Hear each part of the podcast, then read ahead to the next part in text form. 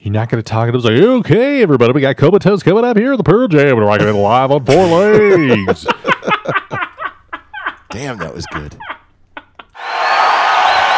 And away we go. You're listening to Live on Four Legs, the live Pearl Jam podcast experience, featuring Mr. Stone Gossard.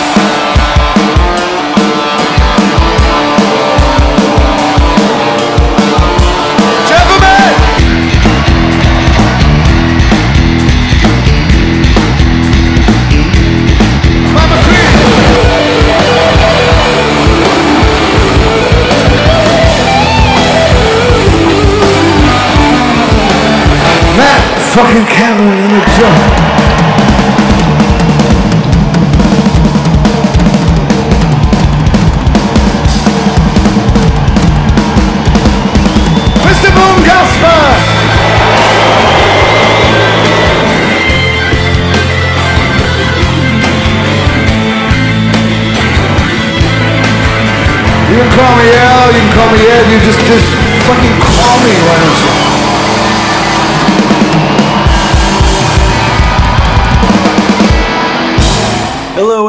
Welcome to Live on Four Legs, the live Pearl Jam podcast experience. And we're here for episode number 32. We have a, a special episode because we have a guest on today, uh, as we've been doing the last week in, week out. Um, it's another Pearl Jam podcaster. Wouldn't you know it?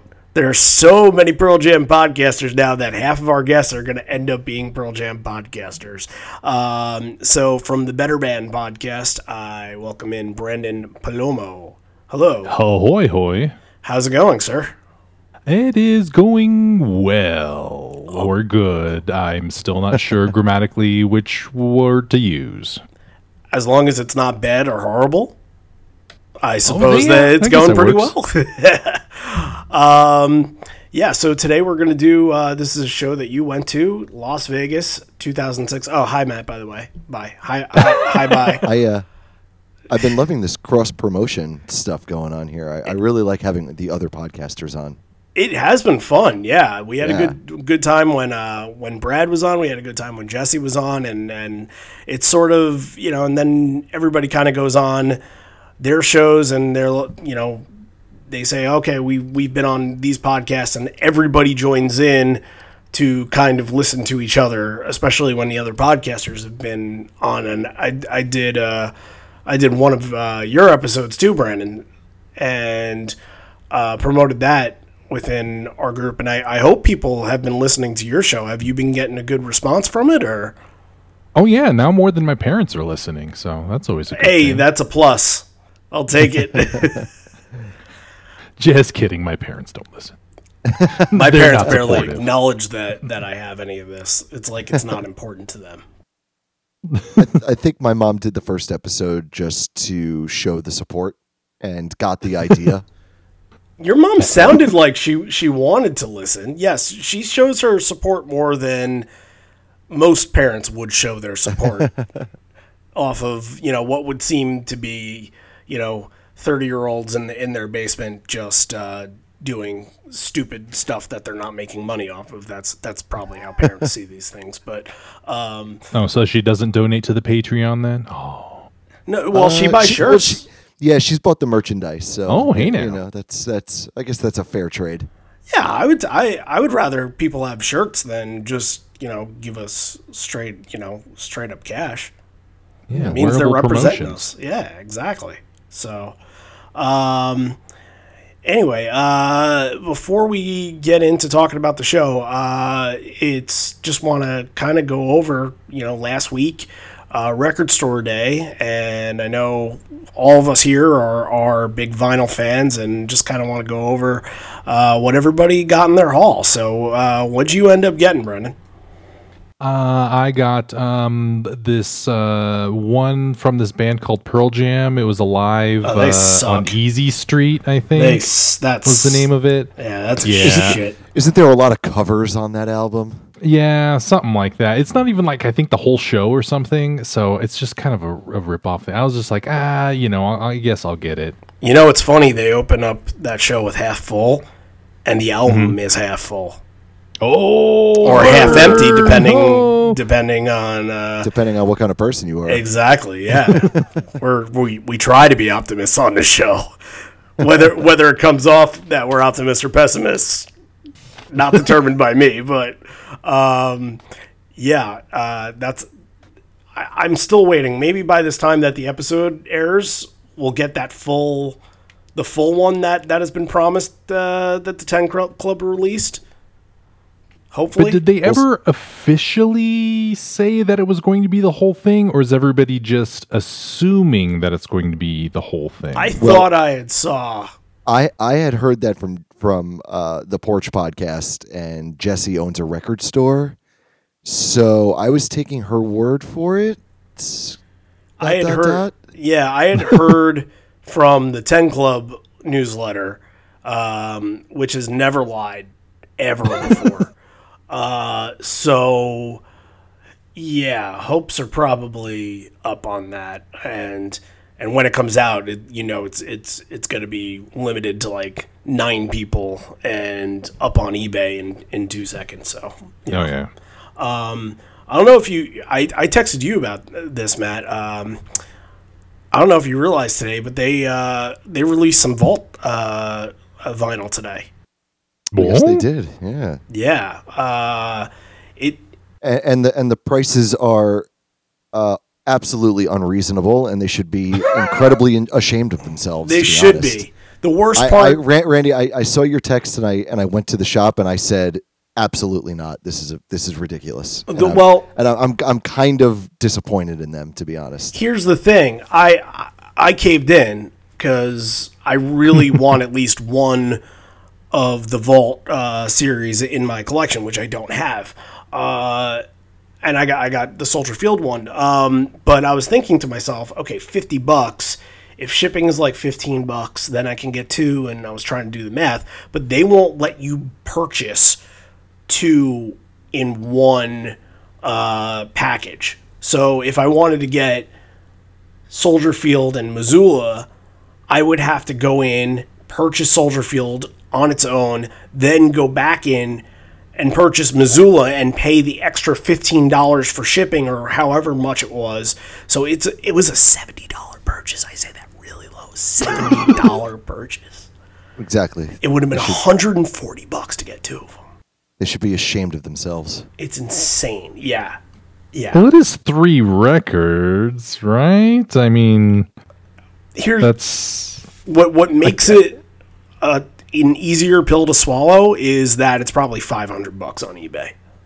yeah. So I, I'm fine with that. If, if if Soldier Field is the only vault that I end up getting ever, then it's fine. I, you know, I did it once, and you know, it's like uh, it's like an analogy that you can't think of at the time, and then when it comes up, uh, it comes up later in the show. So uh, that flew over That- everybody's head. I I just I just want you to know that that that doesn't mean it's worth five hundred dollars. And No. I and I pray that those people never sell them and they're stuck with them And they burn in hell. and they burn in hell.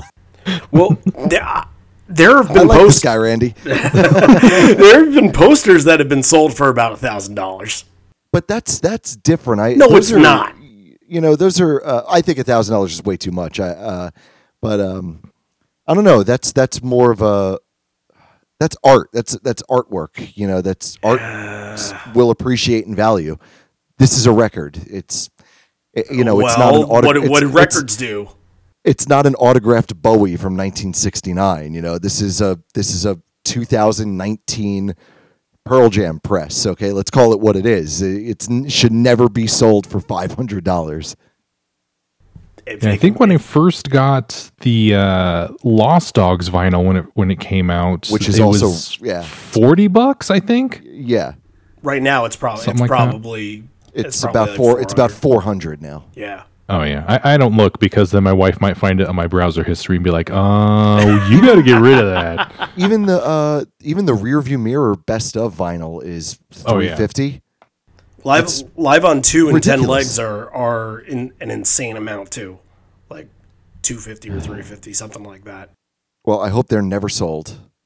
Yeah. I think Bob Baba Ferrar. I think he, you know, he would. He has everything. I, I, well, I know those. He will. He has. He has the Lost Dogs, but I know the rear view is uh, in his Discogs shopping cart. I'm pretty sure he said. So Yeah, good luck. Good luck, Baba Ferrar. Hopefully, you can get that price down a little bit. and he's also looking for like uh, he has like three of the original no codes with the Polaroids, and he's looking for the fourth one, like the last of the Polaroids from the original pressing, which I'm sure that's probably impossible to find. So that's I, I almost bought an original avocado at a record show. Uh, almost. how much was that? Uh, Two fifty.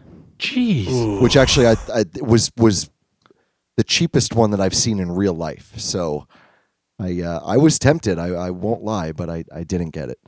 Maybe This I gotta get rid of all my original stuff and just get the represses. Get the represses. I got all the represses. They're fine.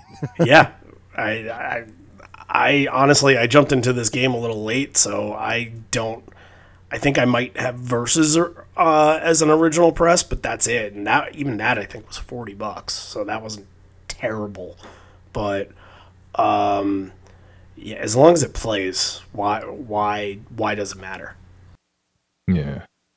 It's the novelty, I guess, of saying it's an original. I, guess. understand it. Yeah, I guess. I guess. Um, anyway, uh, Matt, what'd you what'd you end up getting?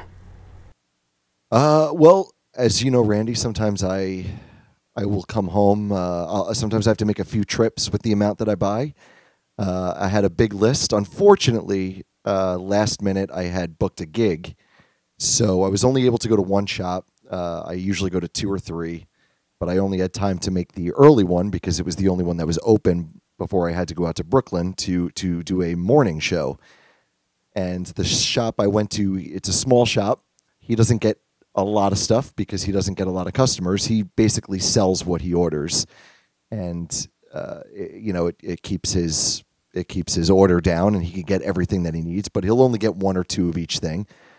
So I was able to pick up uh, that one from that that band uh, Eddie Vedder and the Pearl Jam. So I got that one, and um, and then I I I had to choose between a few because I had to get out of there, and uh, so I went with the uh, the Weezer Blue album outtake vinyl, which I was pretty excited for, and I skipped Teal album, but I'm sure I could probably get that somewhere, so I'm not too worried about it. I'm going to check my go-to record spot for um, uh, leftovers because he gets thousands and thousands. I don't know how he pulls it off, but I was telling you, Randy, I wouldn't be surprised if he got any less than 20 of the Pearl Jam albums. He Wow. scores big time every time. Yeah. So, uh, so I'm going to go there. I'm going to see, you know, uh, like like uh, you know, there are a few that I wanted that would probably be kind of limited, but they might be a little maybe unusual side. Maybe so- you know, like something like Bingo Hand Jobs. People might not know what that is.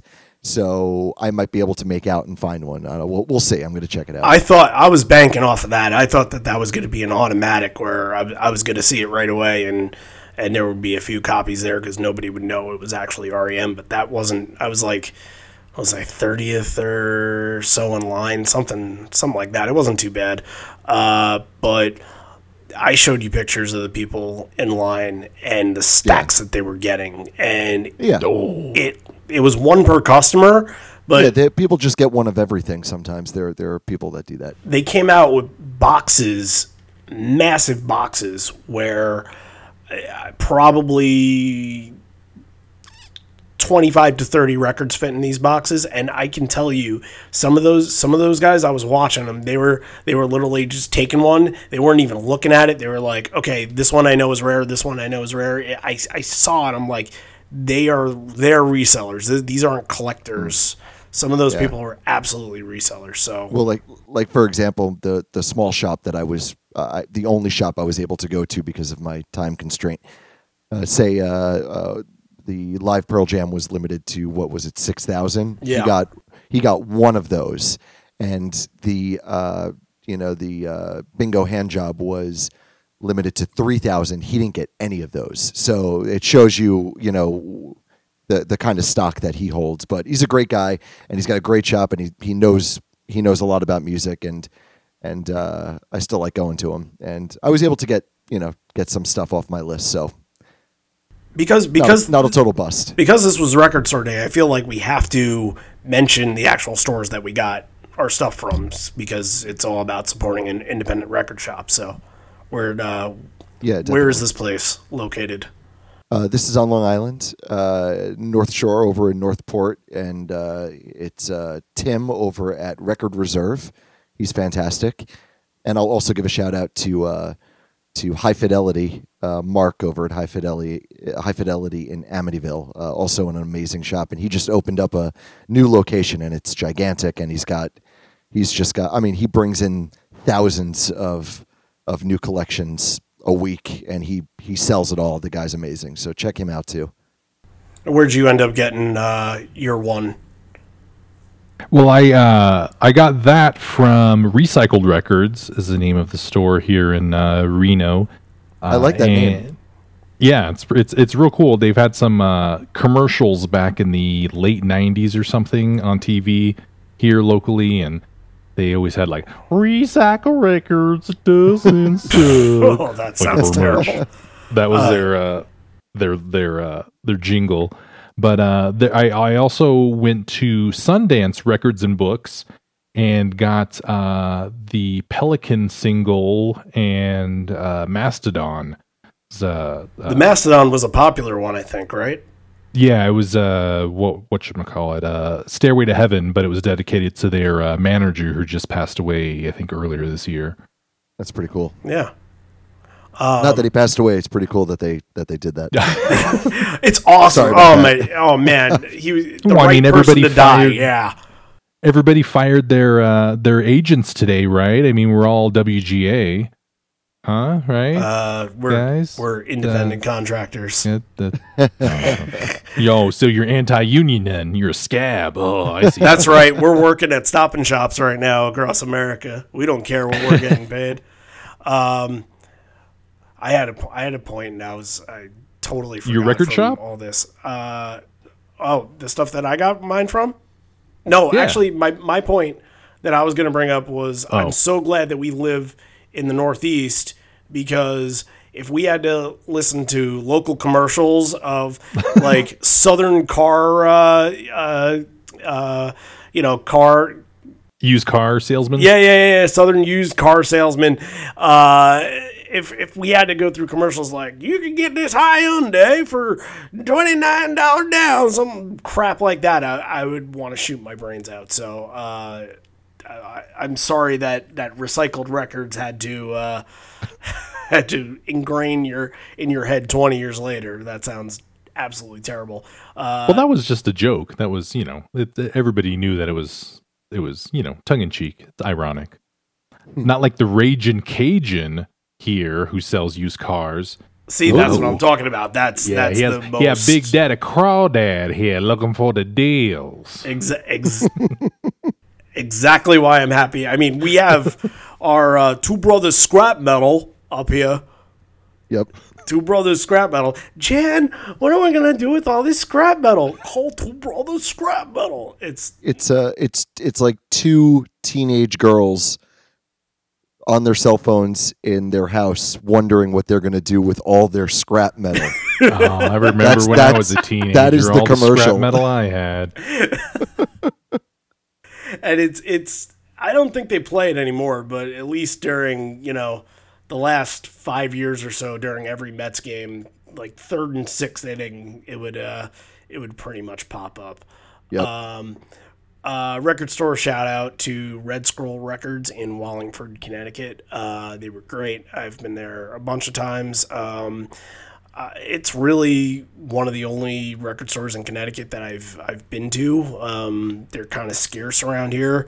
Apparently, there's one closer to me in Fairfield, and I would have knew about it uh, uh, had I not searched for it the day of. Um, and I might go there tomorrow see if they have anything left over. But uh, I, you guys, if you're on Facebook, you probably saw my haul, so I don't want to, you know, I I already spoiled that I got seventy dollars worth of of vault vinyl, so I, I think I think that's enough. I think we can move forward now.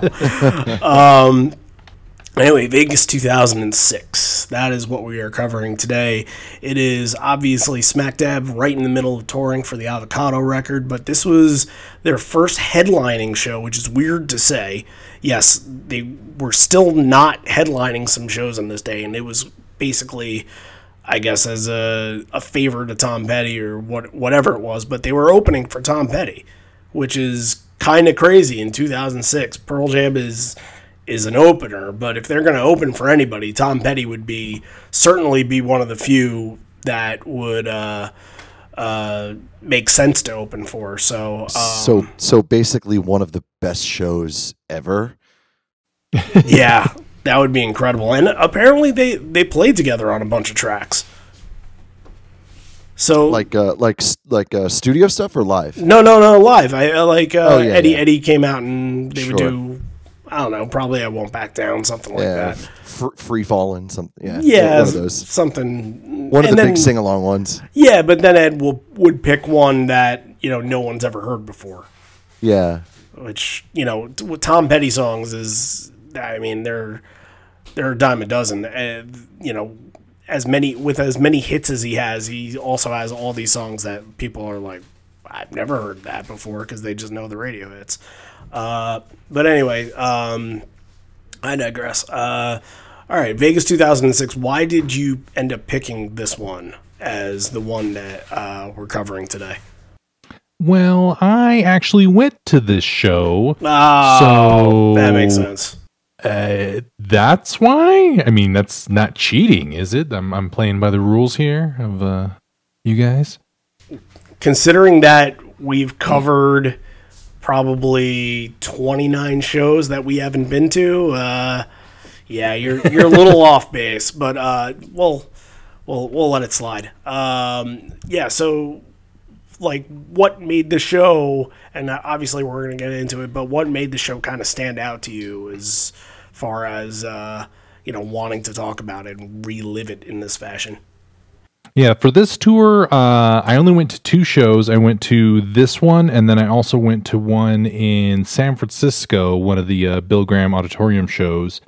And um, let's see, yeah, it's it's here in northern Nevada where I live, Reno. It's like it's over 400 miles to Vegas, so it's like it's seven hours if you're driving, which we decided to fly. Uh, I went with a bunch of my friends. It's just about an hour and a half flight.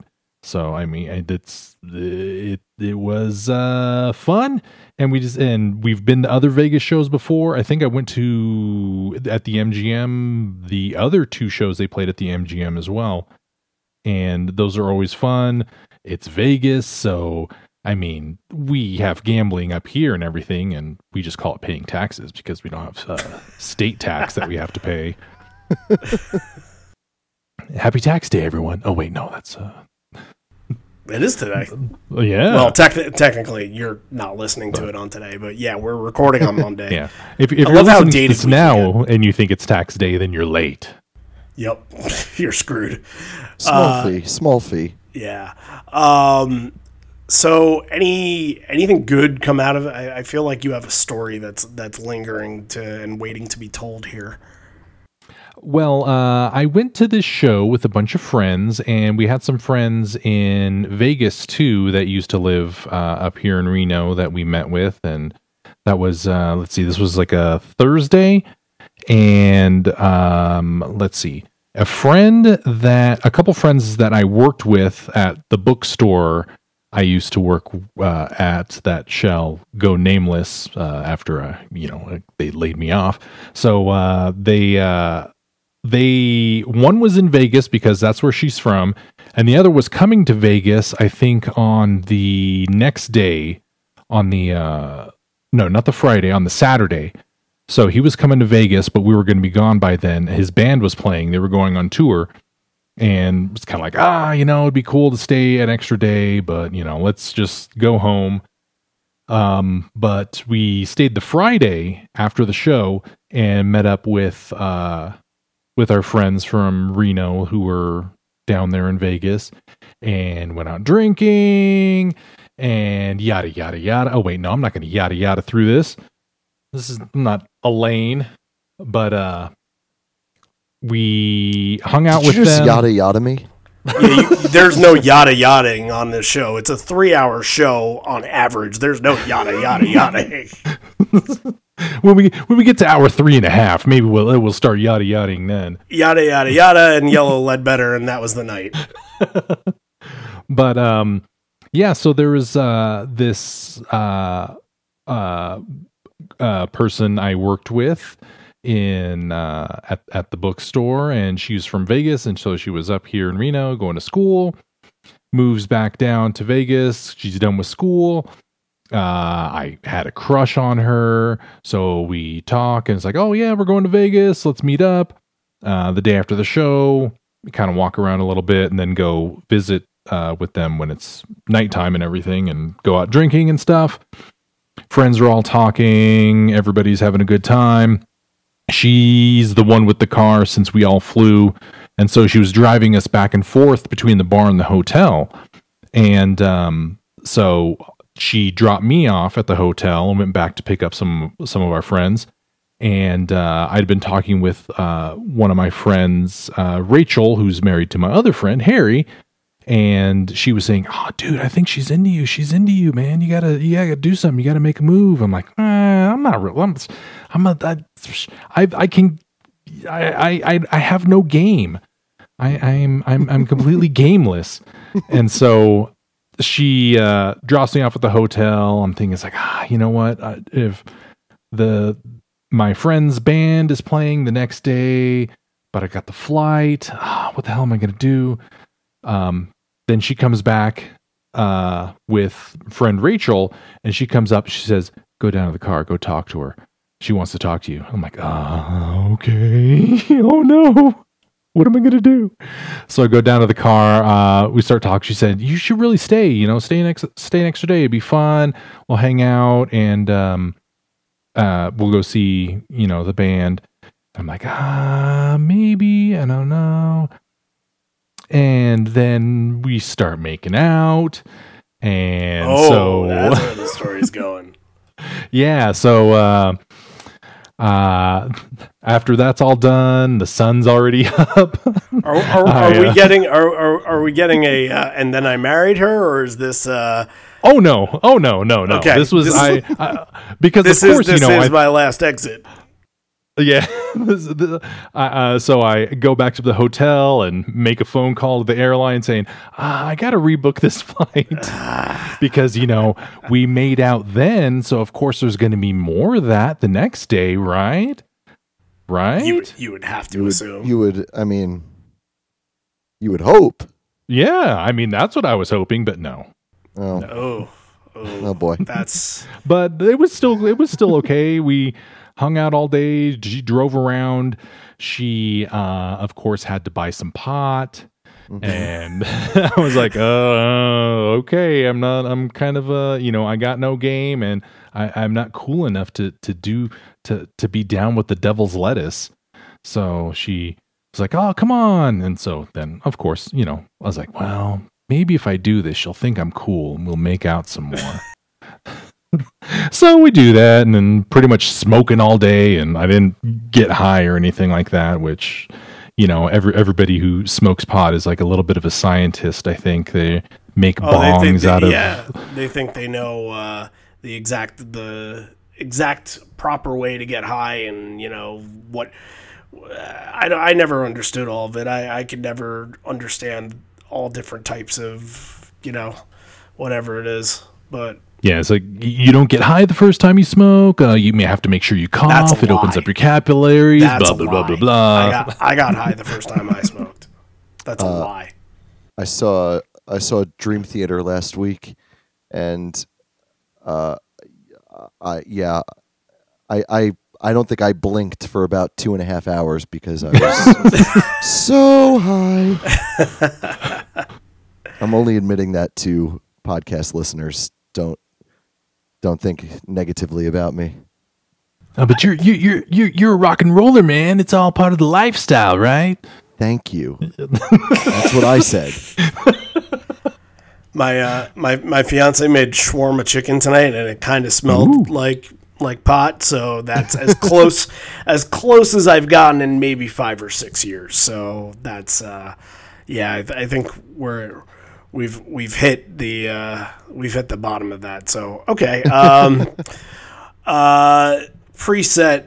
This is uh, we'll, we'll just start. We'll just start here uh, since we got we got no more we got no more pot stories and no more of that. So um, unless we do, I have no idea. Oh no, th- well, ahead segue. sh- she said uh like, "Oh yeah, I'll uh I'll- you know, I'll drive you to the airport, you know, the next day and so, you know, you don't have to worry about that." And of course, you know, I guess the kind of person who smokes a whole bunch of pot uh didn't bother to pick me up the next morning. And I was like, "Oh, crap." And had to take a uh it wasn't too expensive cab ride there back, but uh, you know, Wow. A it no, wasn't a no show. Yeah, that's boy. that's awful. That's awful. It it sounded like it sounded like the worst kind of one night. I don't. I would you call it a one night? Yeah, you would call it a one night stand in a sense. You never saw her again, right? Uh, no, but I've talked to her, you know, online. It was fine. It's it was just kind of like, ah, you know, whatever. I, I didn't feel too awkward that you know that that time uh that we were hanging out and everything, but you know, just kind of, uh, we gonna no, okay, whatever, you know. so I was just kind of like, ah, like I said, I got no game. I mean, the, the the the the the women I've kissed, like I can count like on one hand. So that see, I, I really have no game. And so Some I- folks I they would- have one, and others they have none. Just remember that. Oh, It, do, oh. it doesn't matter how much game you have. You had enough to get married. I, I assume you're married, right? Yes, yes. Yeah, I, I thought you had mentioned that you were married. Yeah, so uh, uh, you had enough, apparently. I thought Oh, I yeah. had no game either, but apparently I do too. you you only need to win one, and then you can retire a uh, with a with a one hundred percent winning record, undefeated. Hopefully, that's that's the that's the plan. As All Well, I gotta means- do, all I gotta do is play bass. Works like a charm. anyway, uh, Just kidding. Uh, Chicks have no idea what a bass is. Womp- Yeah, they all go after the lead singer, right? Yeah, yeah. Well, he's a good-looking guy, so I'll uh, I'll give him that. And he's got a lot of game. Anyway, uh, we'll dig into this here. Uh, preset. Eddie comes out solo by himself. Were you in the crowd for this preset, or did you miss it?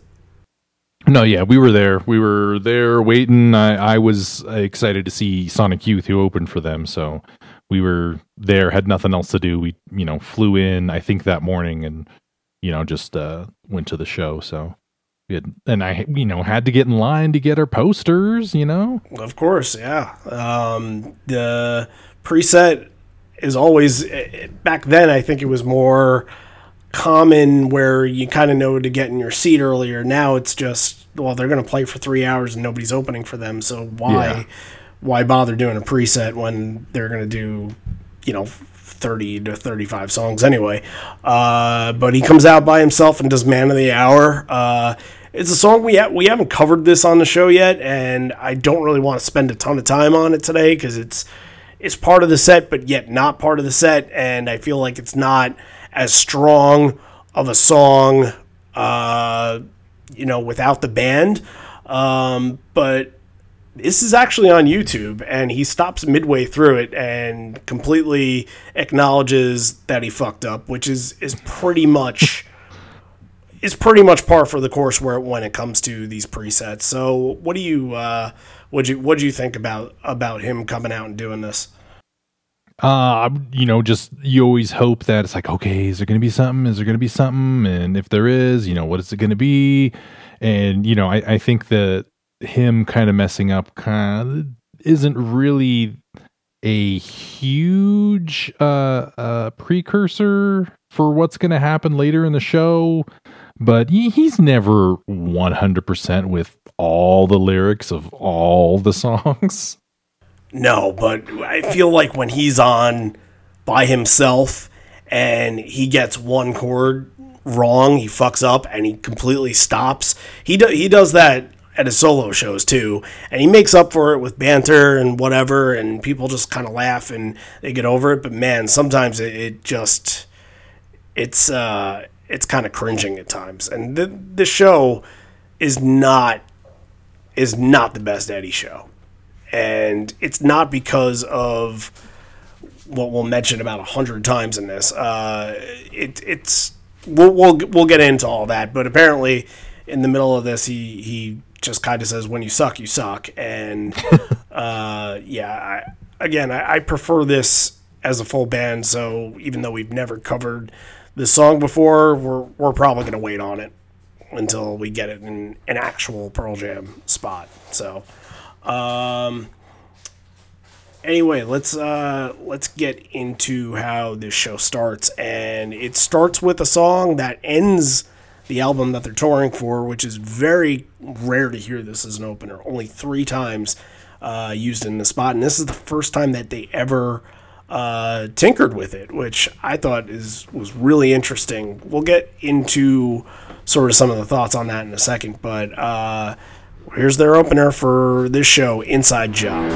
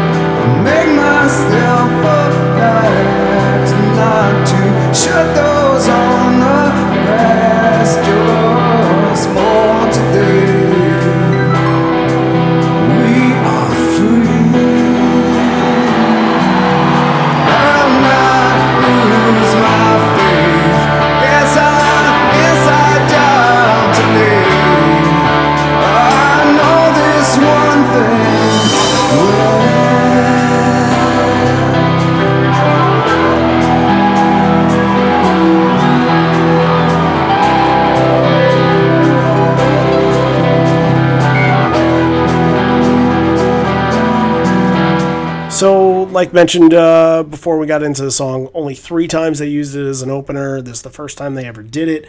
Um, this was really interesting. I thought uh, I didn't think going into this that it was gonna work too well as an opener, but um, they they did a really good job of making it work. Uh, it's kind of got like a pendulum cryptic eerie sounding, but it's more emotional, like a release or long road. But it's kind of it's it's a little more epic than all those. So I, I don't. It, it's got a weird standing to me, but um, I liked it. Uh, I can get more into it, but I want to see what you guys think about it before uh, kind of diving off a cliff here. Uh, I think that starting off with something this that has the dynamic changes that it has in it sort of gives you a sort of feeling of okay, this is kind of like a slower sort of start instead of like one of the the nut kicking shows where it just starts off real hard. And uh it i think it sets a real sort of optimistic tone uh lyrically that sort of the the, the rest of the set uh, has, at least from from my experience with it.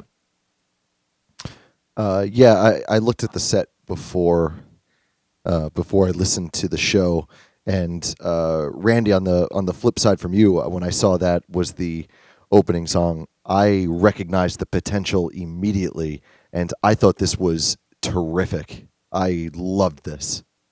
This might it might it might have been the highest point of the show, right up top for me. I I I was blown away by it. I loved it as an opener.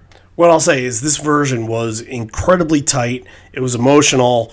Um, and I think it's one of these cases where they played it so well and it sounded so good that I was fine with it opening here, but I I don't I don't know I, I understand why it was only used three times as an opener. I, I don't think it's one of those that needs to be consistently in the game, like release or sometimes or or any of those. No, It- this is a this is a s- uh, special thing. This, Right. This, Yeah. This this they should only do a few times. Maybe you know, maybe they should bring it back and do it in, in a new tour because it's been a very long time. But uh, I don't think they should kill it altogether. it's it's one that I think personally that it works in the encore the best, but it's also one that sort of doesn't really have a home, so therefore you can try it as an opener. Uh, you know, if you play it mid set, it's gonna kind of sound like it's coming out of nowhere. Um, it's I think my thing here is it's really a tough act to follow, and you almost you almost um, there's so much emotion coming out of it that you're going from this into corduroy. Corduroy is that that kick in the nuts, like you said, um, and and you almost don't know if if that should be what's following it, and that that's sort of where I'm getting at uh, with the whole usually being played in the encore thing. After this would be like a just breathe or something along those lines. So I, I it was it was weird to hear corduroy following up. I agree. I think it was. I think. Uh, I think Inside Job actually overshadowed Corduroy. That completely. Oh, I don't know. I I the uh, the, Damn the, in, the internal struggle. Cue, cue a- the Scooby Doo reactions. there's there there's something in my head and like there's words. It's like ah, I don't know what what those words are. I, I- I think that it it gives the, the inside job starting off with and then going into corduroy.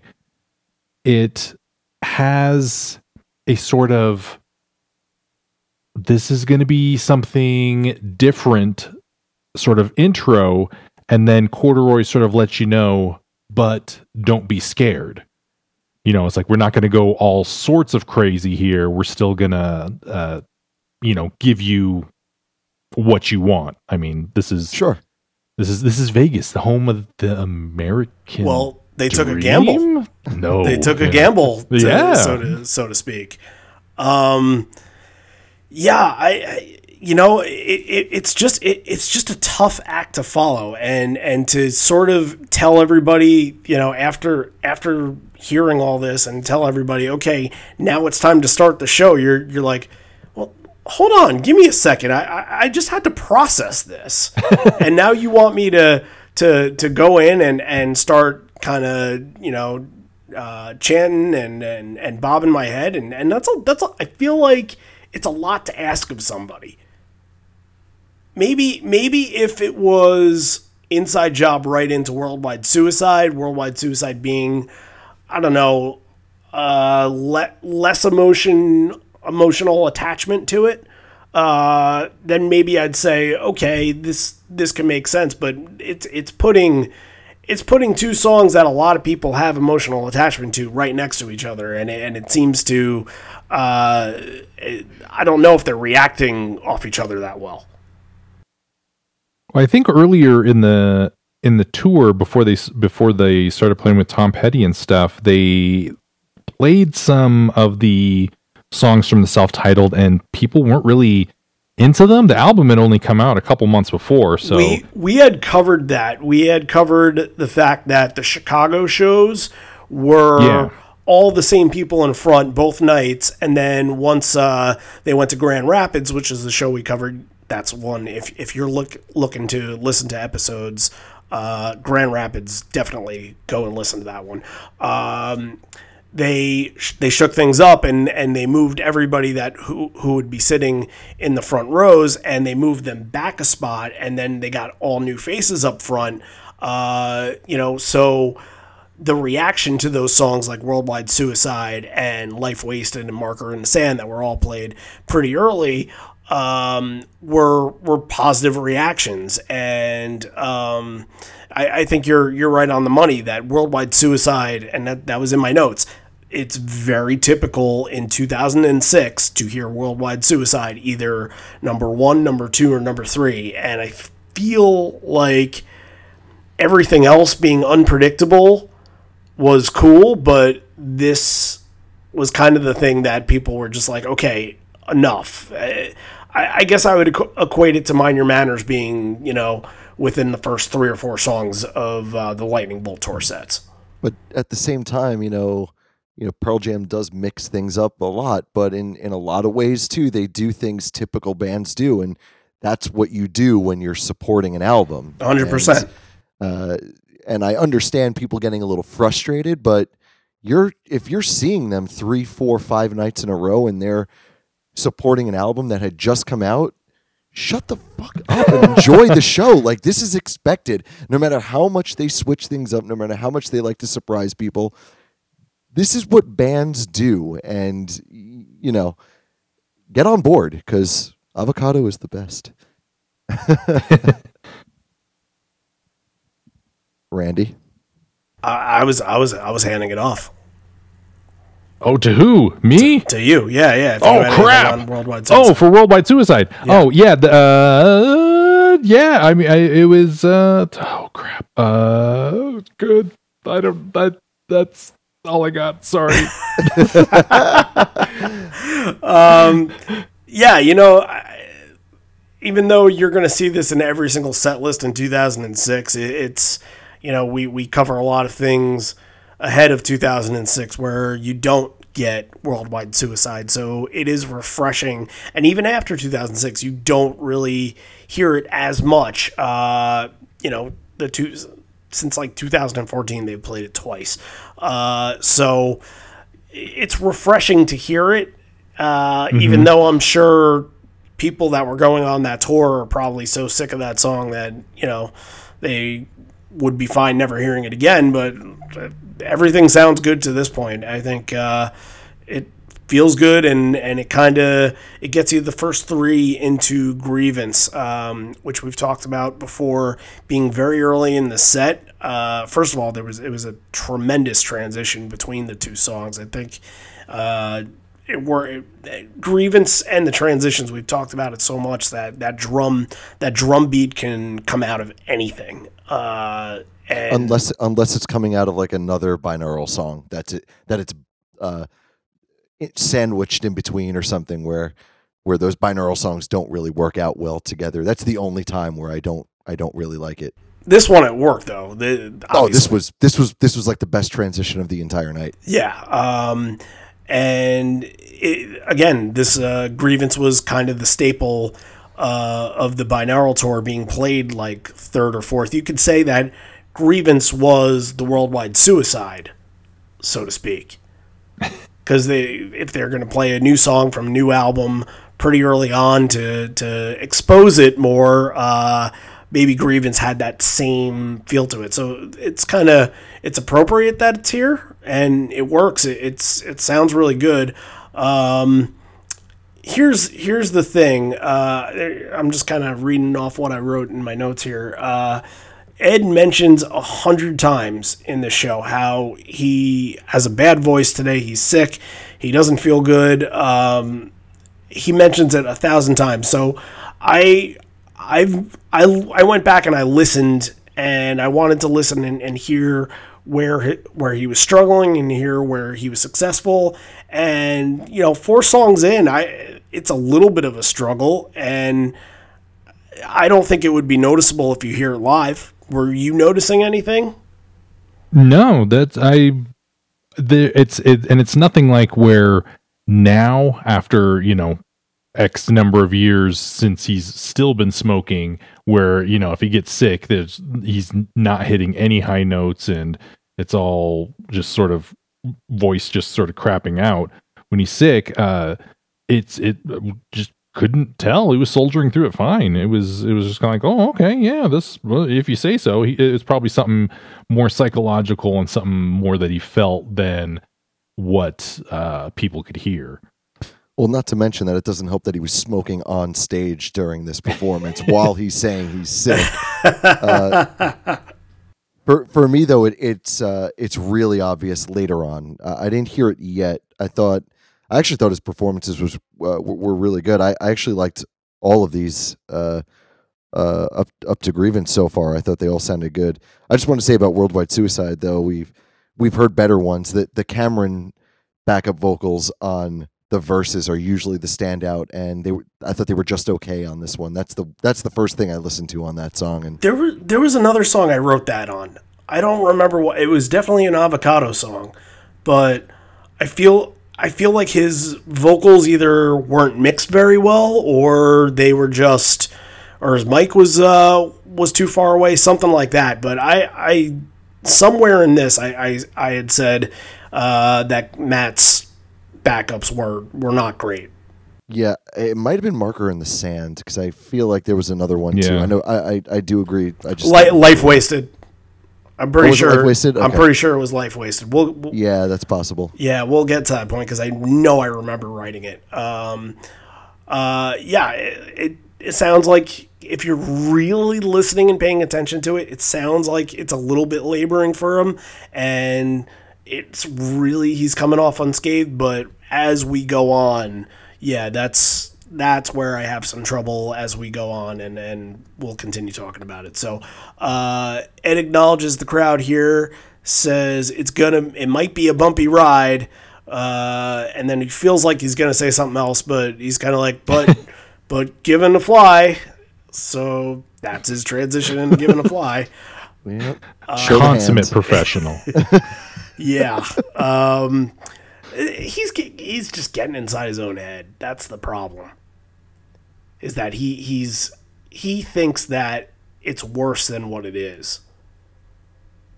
And nobody Yeah. else nobody else thinks that. So I I don't know. I don't know. Uh, and it's probably screwing up his his whole Well, not- mentality for this. He might notice it not yet, but there are there are a couple points in this set where he does fa- absolutely fall apart. It gets it gets worse, but we'll touch up on that when when time comes. Right right now it's fine. Uh, maybe we should like do some kind of like meter where he's. I wish this was a visual podcast where you can kind of Shows the thermometer going up and down. exactly yeah going into the red, going into the black, whatever whatever have you. Right now. We'll, we'll put this this meter is at steady. He is steady right now. Um, when it I, I thought he changes, sounded I thought he sounded pretty good actually. I thought Grievance was fantastic. Okay, so you want to put him a little higher? I, I thought steady was was just uh, like good, average, uh, you know, but not like. I, I didn't want to put him at like you know peak. So Uh, you know what? Yeah, yeah, you're right because um, yeah, Corduroy was a little. Uh, it, it wasn't as powerful as we normally hear, and Worldwide Suicide, same thing. Okay, so I, I, I'll give I'll, I'll give you. I, I- He I talked you down. He, he did. You know what? I just I went back and I looked and I'm like, you know, you, yeah, you're right. Steady's good. Steady's a good word. You you not giving Eddie the benefit of the doubt that that I mean the least shocking thing in the world. It's just there's always an excuse.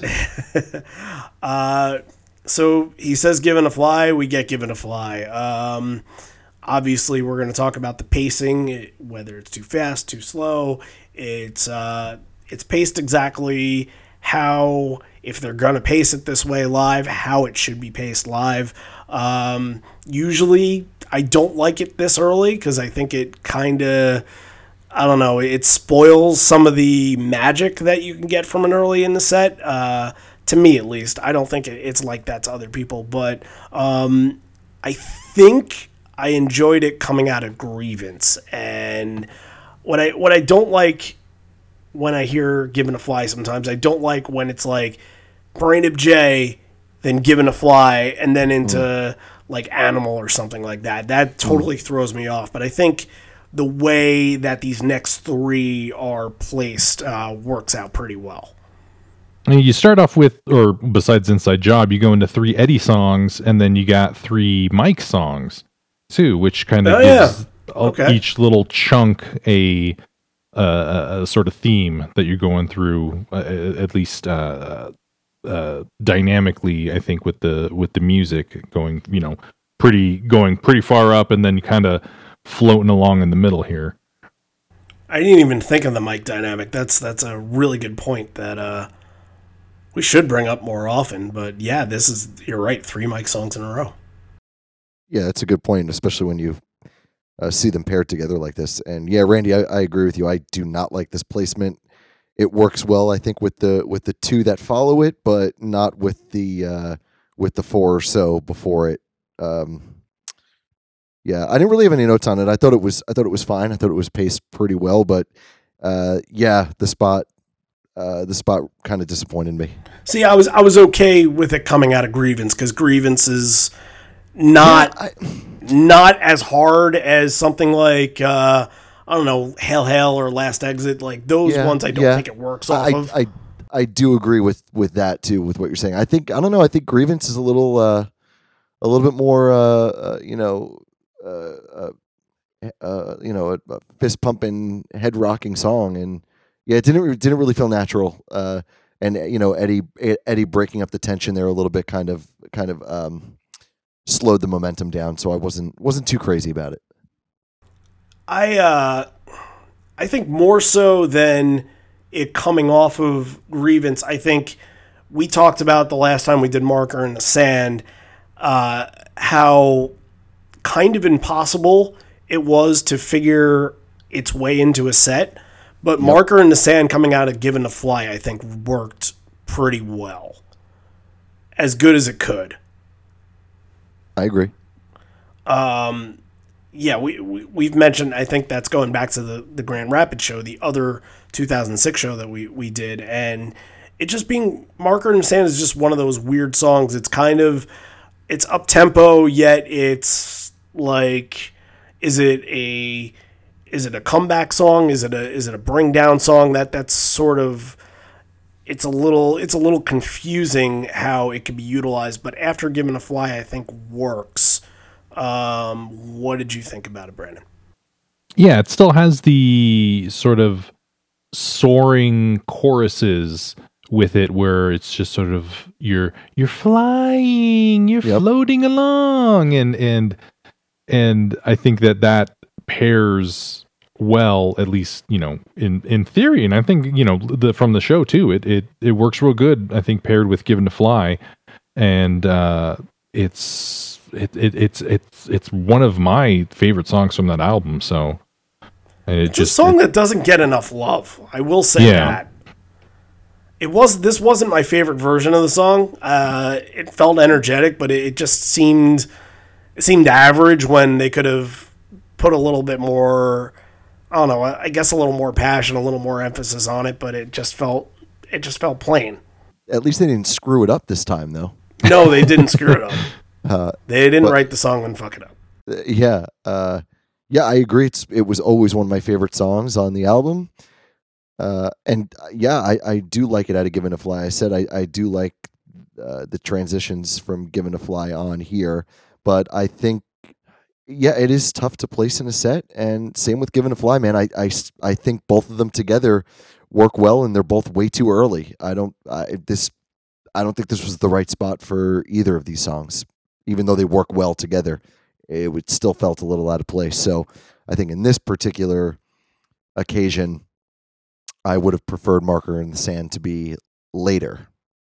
What you probably needed after a worldwide suicide is you probably would have needed one of those other early and i say after worldwide suicide and, and not grievance um, last exit hail hail uh, early i call them the continuous pacer songs where you know it, it just it continues that that that flow that momentum um moment they they tried shifting momentum more than maintaining it in this one i feel like and that's probably why it seems like things were bumped up a little bit higher than they they should have been if that makes any sense Yeah, I agree to that.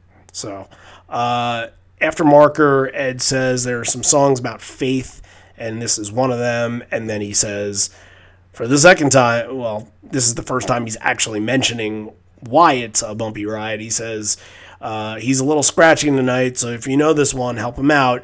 That's that's where I take issue with this. This is like second. I'll I'll consider it second of about six times where he's making an excuse for himself. And really, if he would have never mentioned anything, I probably would nev- never have even noticed. And it made it worse knowing how he was actually feeling. Because now I'm I'm listening to I'm listening for it now.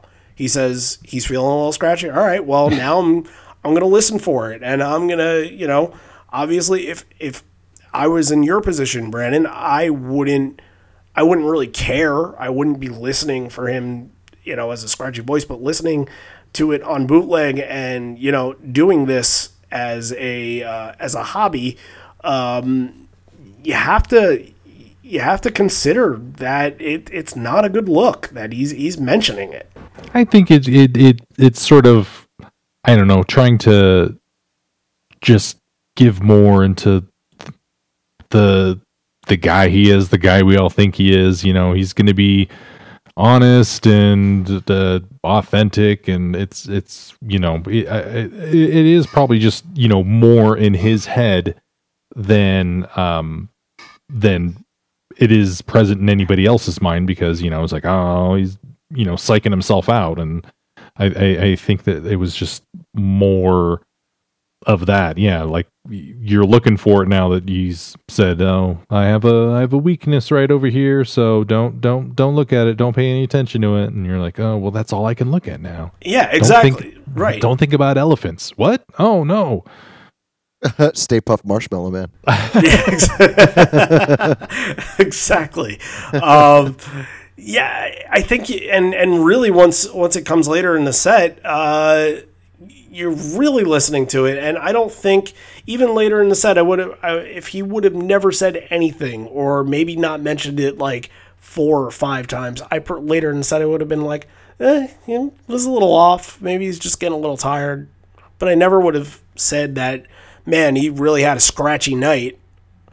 I, that's that's just where I think the the excuses are are are kicking in, and it's just a it's just a thing where I I, I would rather him just plow through it and not say anything. You know, I think the Memphis show was one where he mentioned it once and that was cool and people were like, "All right, got it. This is not your best night," but he never mentioned it again and it was still it was still a good show. So he can do a good show with without being 100%. We know that for a fact. Um all right. Faithful is here. Uh this was only played twice on this entire tour.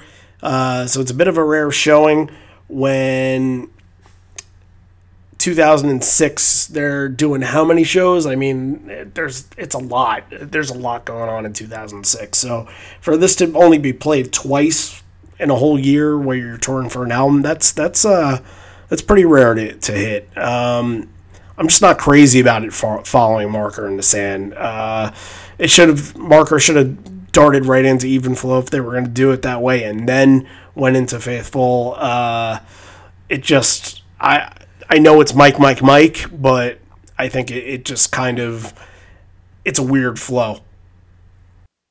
Yeah, this it's a little bit of a of a of a stumble coming out of marker in the sand. Um, but like I said, you they they didn't play it this much this tour, so I I mean if you if you like the song and you were you were waiting for it, you're like, oh, cool, yeah, right on. Yeah, it's probably a hit for some people, uh, especially those that are you know doing this whole you know the whole West Coast tour or the whole East Coast tour or whatever they're doing. Uh, it probably is more of a highlight than some of the other stuff, uh, just because of its rarity. But it just you know it's not rare to us because we've we've done it, so we we can we can appreciate its rareness from this time, but you know it doesn't mean that faithful is this uh, put this put it on this this sort of pedestal. You know what I mean, Matt? Matt, back back No, me yeah, up yeah. on this. Well, uh, I can't actually. This is really funny. Uh, so I do not like this song. I I, I think the song is really boring. Uh, I I never found it catchy. I uh, I don't know. I I never got into this song. I I thought it fit really well after Marker in the Sand. They're both evenly paced. They both have the same kind of tempo and tone. And I actually thought uh, I thought it coming out of Marker in the Sand was actually a really good choice, and I thought it sounded pretty pretty good. It was a nice um, it was a nice flow. I thought even for a song that I don't care for. So I'm on the other fence here actually with the, with a song I don't even like. Uh, I I got to disagree with you guys. Yeah, I, I don't know. I, I, I think that after Marker and Sand, I think I was left wanting some, and I'll, I'll always go back to like give me give me something hard, give me something that is faster, give me something that moves, Right. I, I especially totally, early. Yeah, I, I absolutely agree with that. As far as just keeping a a specific pace, uh, post given a fly, pre even flow, I think uh, marker in the sand into faithful was perfect. Uh, just just being honest. The one the one thing I will say about this choice is that if you have a scratchy voice night and you're only doing this song twice, why are you choosing this song? It's probably one of the worst choices you can make. That's fair. That is a, that's. It was many- bold. He he's taking gambles, man. We're we we we're, ta- we're that's what we talked about. I, he, I didn't think he he sounded that bad in like in the in the falsetto parts at the end. No, no, yeah, No, he didn't sound did- bad. But but there was a very real chance that he could have. Yeah. Or that's or at probably least, at this least is probably would've- why it was this early. he could have hyped himself up to to where he blows it by mentioning that he's not feeling well. He didn't, but that it could have gone that way. I bet. I bet because there there are a couple of these that you know from if if I were in the band, I'd be like, really, you're not feeling well and you want to do this one tonight? I would I would have questioned him. Um, But I wonder if if it was him trying to challenge himself and see where his range was. You know, obviously for for future for future times when he's he's sick and and he has to uh, you know he has to put a set list together. Can I do faithful in those nights? Um, Uh, or he could have made the set when you know you're backstage. Maybe he was feeling fine, and then uh, you know It didn't sound like fly. Well, the way you know, maybe- he's the way he's Well, no, talking, it sounded like yeah, yeah. What I mean is, then he comes out and he starts performing, and you know, you get up to giving a fly, and you have like this, this uh oh moment, and uh, you kind of just have to push ahead there. So maybe he had the best of intentions making the set list, and actually started to perform, and noticed that uh, maybe by the end of the first set he was going to be a little, a little off. So you know, c- it could have been that. If this were in any other spot, you know, if this were later in the set, even in the first set, I bet you it wouldn't have sounded like it did here because uh, I, I honestly I noticed nothing, even with trying to listen for an imperfect voice. I, I didn't notice anything. So uh, No, I thought I thought it was performed very well. yeah, it was a good performance. Um, all right, Matt, we had texted. Uh, you texted me, and you're like, "I can't believe it. I think somebody was was chanting it." And Oh, d- did you go back and hear it? oh yeah, So it's there a few times, right? It- I heard it l- at least twice. And I heard it at yes here and then uh, and then right before encore one starts, right? I heard it in a different one. Um, Okay, all right. Yeah, well, I, I wrote it down, and then the the other spot that you told me where it was. Uh, we'll we'll get to what this is in a second. By the way, uh, it wasn't. I didn't hear it in that spot. The one that you, Okay. you told me where it was. So Yeah, I definitely heard it there. even though you know the some of the crowd is not enjoying the avocado uh, songs that are being played, um, one fan. Uh, one fa- one fan that is is going to be my my best friend if I find out who it is. and he has a particularly loud voice uh, where you, where you can hear him on bootleg. He is is asking the band, he's begging them, play Big Wave. You hear him you hear him a few times go, it's this it's the exact same thing every time.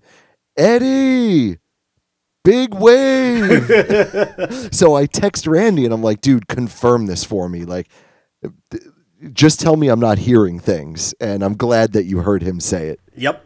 Yep. More than once. So Well, we, we should mention that big wave was on the sound the sound check. that's probably why some, somebody was saying it. Maybe they were, you know, in the corridor or something like that, listening to sound check, and they were like, "Shit, uh, Spoiler alert, everyone. Big wave is not on this set list. it is not." Wah, wah. the day that it is, uh, that's literally going to be the only promotion that we have for that episode. Even flow is in this spot. Uh, I thought this was a really good even flow. Um, last time we had heard, obviously not the last last time, but uh, when we were doing the show with John, we had heard even flow and Matt doing the solo. Um, I Matt does a solo here too, and and I remember John saying that this was kind of around the time where where Matt was uh, was pulling it off. So I want to listen to how this solo sounded, and then kind of talk about what maybe the differences were between this one and the one we heard two weeks ago. So let's uh let's hear what they pulled out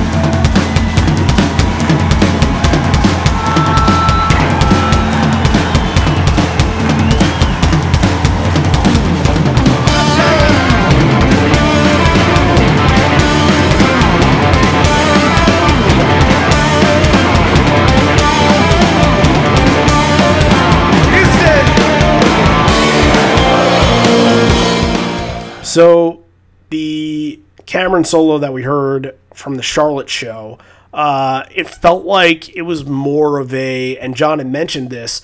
Uh, it was kind of like they were passing the time and waiting for Eddie to get back to his state to the stage for the cue, and it didn't sound like he was going into something strong. It sounded like it was just. Um, it was just it was just sort of biding the time. But this felt like they had been planning for the solo here, and this sounded he was on fire. It sounded in- incredible. Yeah. He it's a real focused I think solo and it's not too messing around with sort of offbeats or anything like that. It's real sort of straightforward, but it's also, you know, showy, which, you know, it's always cool to see Matt Cameron do from back in the Soundgarden weird time signature days and stuff, but it's real grounded and it just it just fits right in there and everybody's able to just get right back in without losing uh, uh, too much energy or, or, or buy-in into the song. Yeah, uh, I have nothing more to add. Those were pretty much what I had in my notes too. It was nice. It was tight. Uh, it, it it it sounded like it was supposed to be there. That's all I got. Yeah, you guys you guys nailed it. That's the Lamborghini Matt Cameron for you. That's it. um, and that's how it comes comes out of even flow. Uh, a very, you know, I, I don't want to say typical because it's uh, obviously Cameron's doing this in, in, in this version, but uh, typical in the sense that it, it's it is about nine to ten minutes long. Uh, and Oh, Randy, you know what? I forgot to mention. Was Um, that? Just uh, real real quick. I uh, I mentioned I saw Dream Theater and they did a they did you know they have the whole like screen in the back. They show like you know different clips and whatever. And there was a part where they go through like these tombstones, and uh, one one of the tombstones came up and it said Cornell on it, and the the entire crowd fucking lost their mind. It was like a Whoa. really cool moment. Yeah, it was pretty cool. nice little tribute there. They, there was a bunch of other artists, uh, like their last names on on uh, headstones, and then the, the Cornell one was the last one, and the fucking crowd went nuts. So I thought that was really cool. Wow, that Oh, so it wasn't a real going through an actual. No, no, no. cemetery or It, anything. it was like That an animation oh, okay. type thing. Yeah, yeah. But uh, yeah, it was cool. uh, that's It's like, that- wow, a bunch of famous people buried in the same place. What? it's like uh, celebrity. it's like the walk of the walk of the walk of stars uh, in Hollywood, except except horrible. God, uh, the, this this podcast likes to take turns for the worst, and that's that's the only way we'll have it. Well, we joked about somebody dying before, so Oh, or we t- t- earlier in the show, the mastodon thing. oh yeah, yeah, yeah. That, that was, was- a joke. That wasn't that was- joke. That wasn't a joke, it was but accidental. It was, yeah, no, that's what I'm saying. But other other shows would stay steer far clear from that, and uh, we Oh, decided- well, uh, so you, you mean a, a lot of other shows wouldn't wouldn't make that mistake, is what you're saying?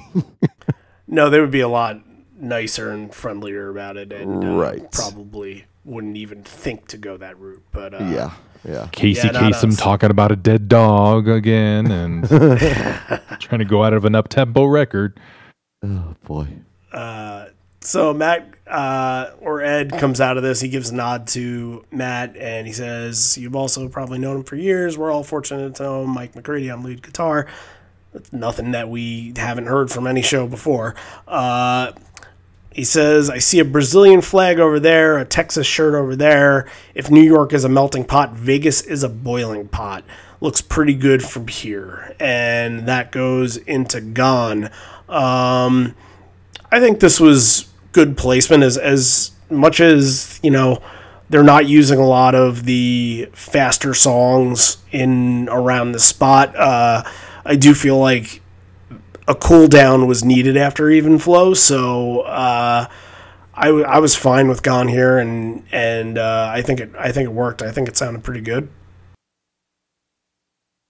Yeah. Also, I was looking up the uh, the temperature back then in, in, in Vegas, and it was like consistently in the hundreds. So it, it was Oh, literally that's a a- I melting love- pot. And I love that tie-in. That's great. I'm really, I'm really glad you did that. That's fun. I didn't even think about that. could. I, I didn't even think about that before that. I thought he was just saying using boiling pot as another term for melt. I, that makes sense now. Okay, I get it. It's middle of July. I get it. yeah, it's it's real hot. But uh, g- g- for me, Gone, it's not my favorite. I, I, I it, it seems like it could be so much. There's like so much potential there, but it, it just doesn't. It doesn't grab me. Uh, Maybe maybe if I was uh, a little bit younger when this album came out, it, it probably would have would have uh, filled up some of the same space that like a a rearview mirror or like another sort of uh, of you know just get out and you know damn the man sort of yeah you my parents suck. I'm gonna get out of here would have would have would have grabbed me it's, Well, it's it's- suicidal tendencies like uh, like going lyrics. for a Pepsi. Yeah, but but it's it's it's not that it's it's bad lyrics. It's just it, it's it's not for me, not for the age that I was. I think when that when the album came out, it seemed a little just not Juvenile? I was in life. Not necessarily juvenile, but like not not where I was at life. I mean, I at this point, uh, the year before, me and a bunch of the people that that uh, went to this concert had been living in uh, Phoenix for a year. Um, going going, uh, so I guess we were used to that heat by then. I don't know, but no, we uh, so we we we went from Reno and lived in uh, Phoenix for a while while uh, a couple of them went to school and we're like, ah, you know, if we all get a house together, it'll be really cheap rent and it'll just be a cool little adventure. And then, you know, coming back and sort of, I, I don't know, maybe it was leaving and then coming back home. It, it it's sort of like ah, you know, leaving's sometimes not all it's cracked up to be. Sometimes it's it's it's nice to be home. I get That's that. kind of nice. Yeah. Yeah. Actually, you, you yeah, you kind of opened my mind on something there because you know I was like, it was you know, college kid, 19 years old, living in New York City, and uh, you know, the, you know, a song like this comes out, and maybe that is why I I do like it, and thinking about it maybe subconsciously, and you just brought it out of of of the the depths of my brain.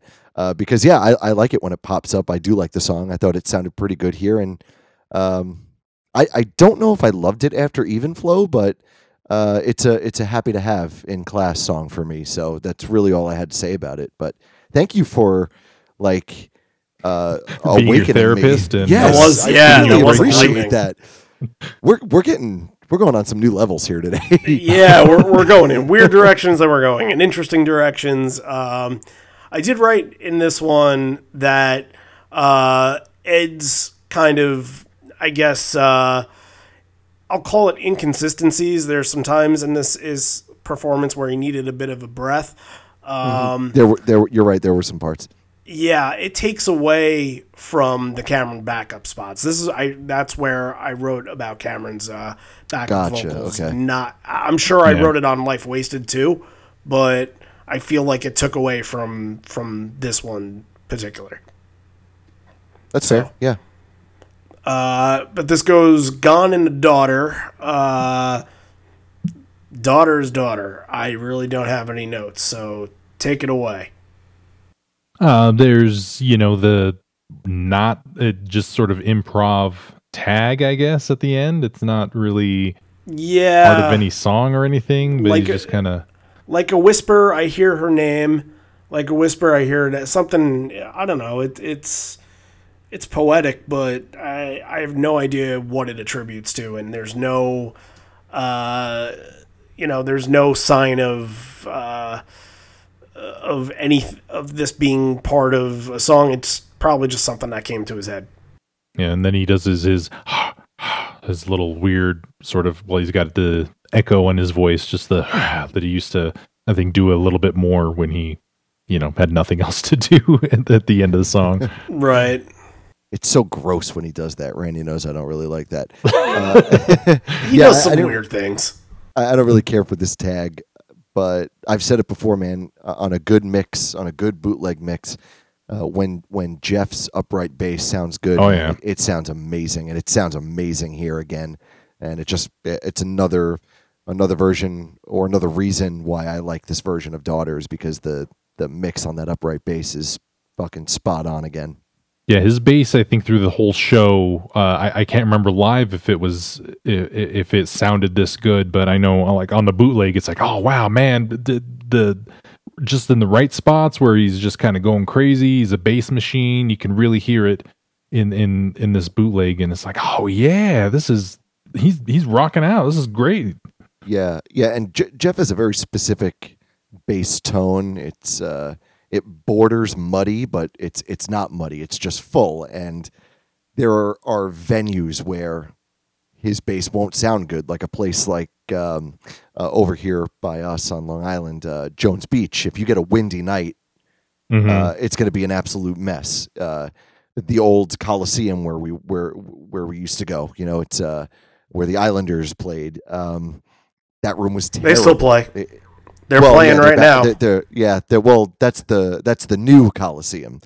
Uh, I haven't seen a show there, but the old Coliseum was a, a bass death trap, and it would you know it would sound terrible there. But uh, you get his bass and his upright in a good venue, and uh, it's it's tonal bliss. And uh, this this daughter was a good example of that.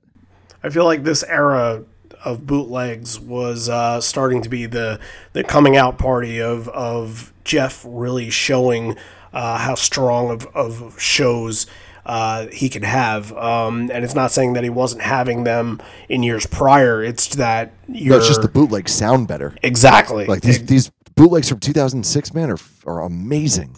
Yeah, uh, I think we we dealt with that with um, one of the Canadian tour shows from 2005, and I've listened to a couple of those, and those are fantastic mixes, and you know, no different 2006. This was another really really good mix here. Yeah, this is from the weird era before they, uh, uh, like after they stopped making CDs for everything, and and I don't think they made any discs, any physical discs for uh, this tour and maybe like the one afterwards or something, not even uh, made to order, but they had their own sort of uh, ordering. Like they they had their own app that you had to download and uh, order your bootlegs through before they like switched over to Nugs or whatever they're doing now. I remember 2000, the 2008 tour. I had those CDs. I think they were still doing discs, but that might have been when they started doing digital download.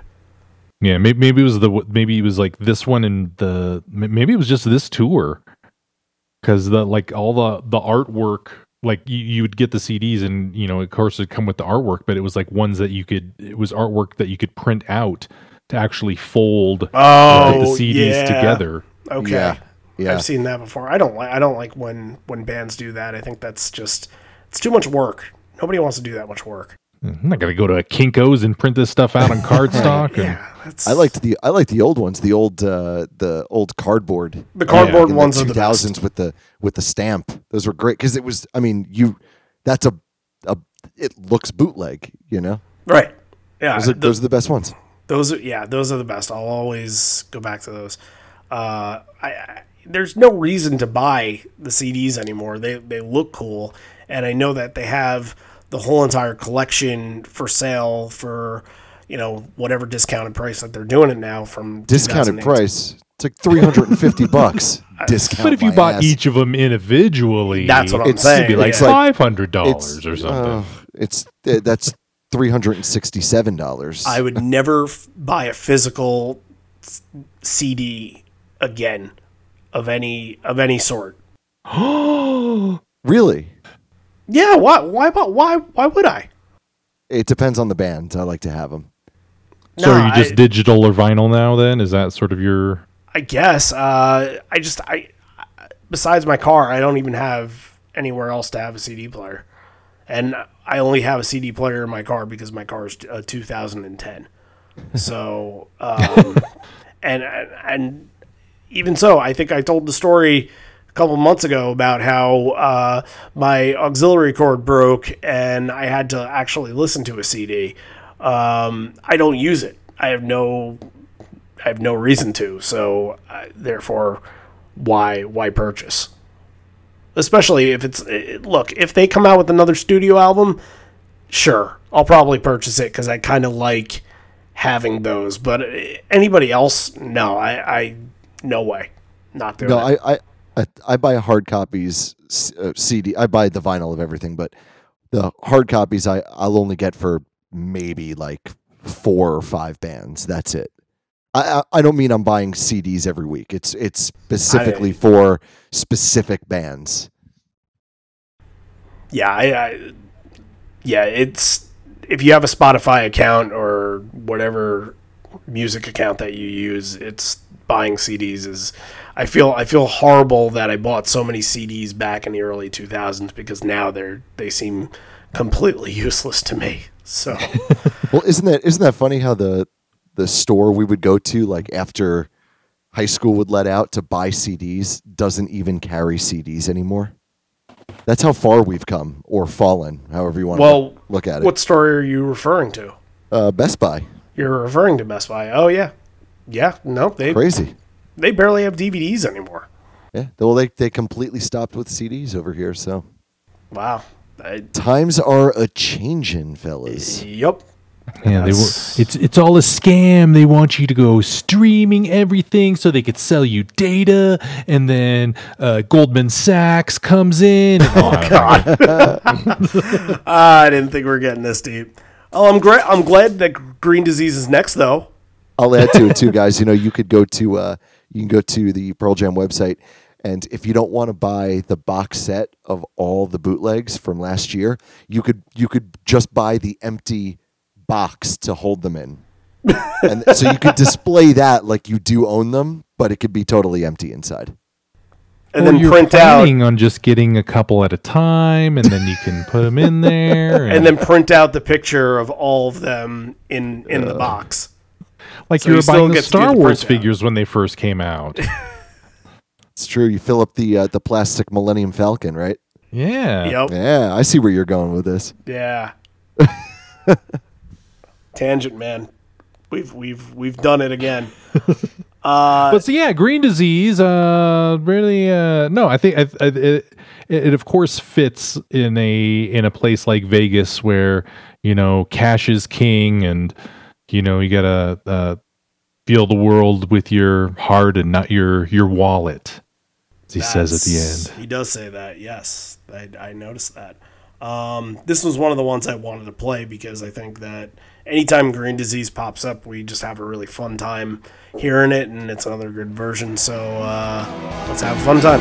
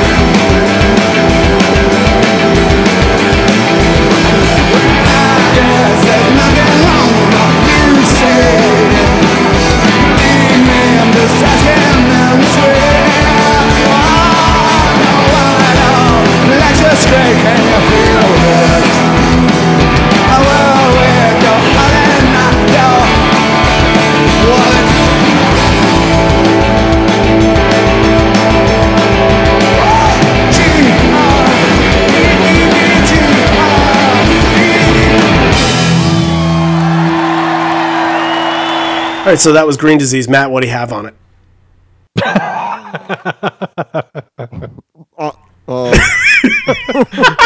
Aaron Burr. Aaron Burr. okay. For context, everyone. Perfect timing. for context, so when when I queued up uh, to play Green Disease, we usually stop and you know we give it a breath and then three, two, one, stop ta- start talking again. Uh, we all said, "Hey, can you know just grab water real quick?" And we took a break for a second or two. And Matt came back and he said, "I just got a cupcake." Uh, you know, talk about Green Disease for a while. I said, "All right." So that's why uh, that's why we laughed because I I tossed it to him right away. It was totally worth it too. It was a really good cupcake. What what kind of frosting? Uh, it was vanilla frosting with funfetti Oh yes. cake. Yes. Oh, you mean a funafetti? It's a funfetti. Our uh, you want you want to hear something awesome? Our Always. our wedding cake's gonna be funfetti. Oh no way! Yeah, That's fantastic. I'm so pumped. I'm so pumped, and it's it's like it, it tastes like gourmet funfetti. It's not just like uh, Entenmann's kind of. It, it, it's really really fucking good. So now I'm excited. yeah, now everybody has I, reason. I to know. wasn't before. Now I am. Eh, Thanks, getting married, pal. my friend. Uh, whatever. Well, Oh, you know, I, funfetti cake. I go to two to three weddings every single weekend, so uh, I I need some funfetti in my life. You know, I'm kidding. I'm kidding. Anyway, I, I got I got nothing but good things to say about green disease. Um, uh, it was it was it was fun and it was fetty, that's for sure. Mm-hmm. Eddie Fetty. Yeah, Eddie Fetty. Fetty Wap. Oh God, Oh, Yeah, Uh, no, no. Um, Stone's part sounded really good on this. Uh, I, I guess it was just the mix, and I was really, really able to hear how well Stone uh, stood out. And it's not like he doesn't usually, but I um, I was really appreciative of it on this version. yes. Everybody does well. We all just nodded. We all just nodded because that you know, nodding makes noise on, on Concur. on, on audio podcasts. Um, yeah. So yeah, he changes the word, uh, uh, the wording at the end to act with your heart and not your wallet, uh, instead of not your brain. So he changes the words to a couple of different songs. I don't remember what the other one was. It was uh, something about a Cub shirt. I thought he changed some words in uh, "Do the Evolution" as well. That's what it was.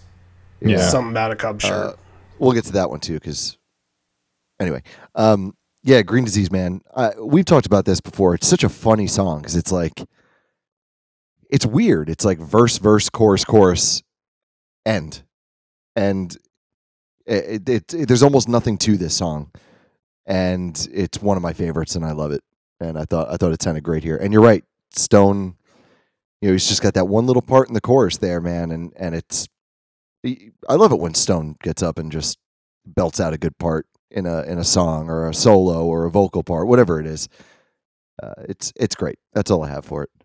Yeah. Um I this whole this whole I guess this part of the set uh kind of like the mid to the end is probably my favorite uh section and we'll get into something a little different in a second after after we do rats here but I think this was what I was I was really kind of craving for was the upbeat, the faster stuff, the you know the head bobbers, and that's I guess it was a little more poppier kind of after uh, and poppier, whimsical, whatever you want to say after uh, you know grievance.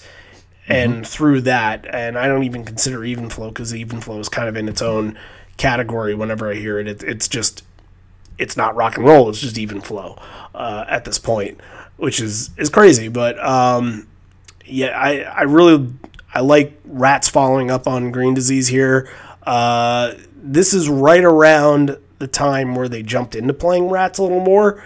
Uh, Albany in May of 06. They brought it back for the first time since 1998, and this was the fourth out of the five times that they played it on this tour. Um, I know we talked about it last week, and that's why we're not playing it uh, this version, but um, I love the Orpheum style, and I think as far as the pacing goes, this is pretty close to it. Uh, the only difference is is just you know the difference between Dave A and and and Matt, and uh, you know th- that version that we heard last week was was more raw, but uh, uh, this this is full. This is this sounds really good. Yeah, Matt, Matt does a real good job laying it down and keeping everything in the pocket in this song. It's it's it it you know it's like oh Dave A Dave Dave but I think that with this song he really sort of was like oh oh yeah I'll show you I can you know do this just as good as uh, as anybody else that's ever played this song. Yeah, absolutely, one hundred percent. I've had a a real big, uh, newly found appreciation for Dave A since doing the podcast. Uh, but last week, uh, Rats is is not is not a, a song for Dave A to play live. It, it wasn't the same. It was poppy. Uh, but I can't even put all the blame on Dave A. I, I didn't think Eddie uh, performed Rats well at all last week. I thought the whole thing was a mess. It was it was um, I don't know. It, it totally missed the mark and the point of the whole vibe and tone of the song last week. Uh, this one was absolutely spot on. Eddie hit those creepy notes, especially towards the end uh, with the rats parts. Um, Cameron uh, showed that this is a song that he he understands what the tone of this song is supposed to be. Uh, which sometimes he likes to throw his own spin on songs. Sometimes it works really well. Sometimes it, you know, it, could get away from him a little bit. This one, spot on.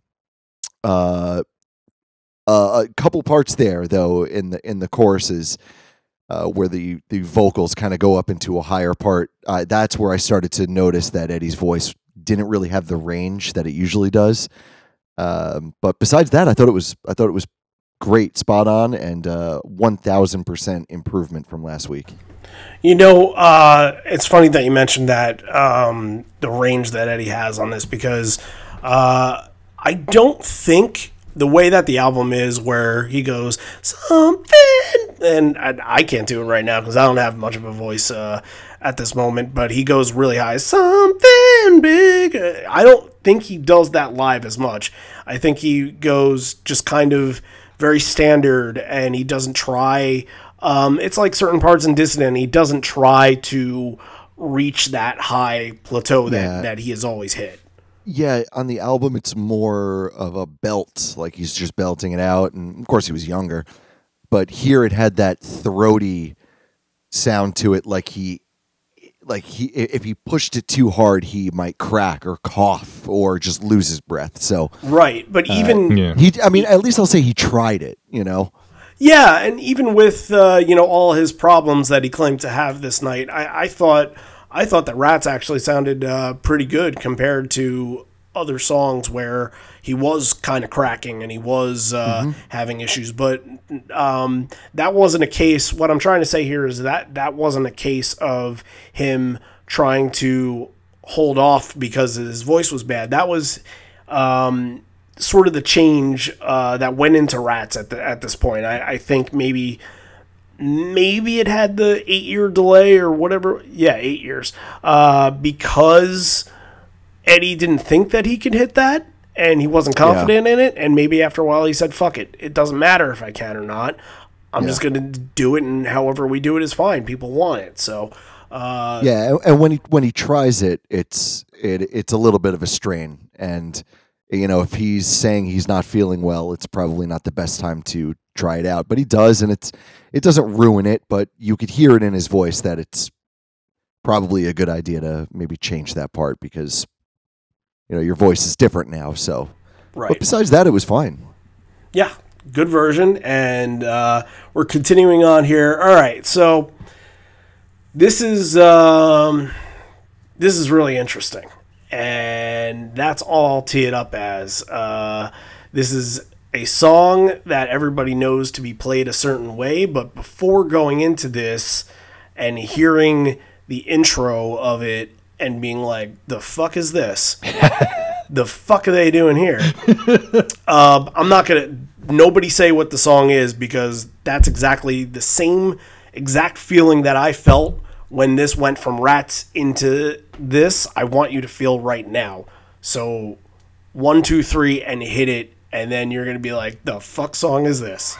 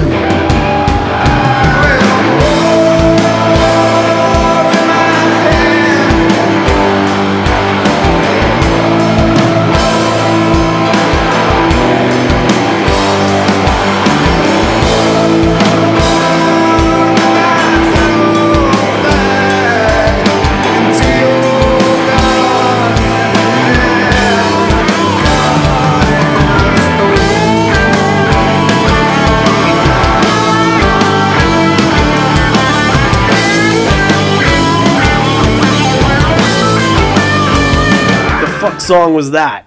Yeah.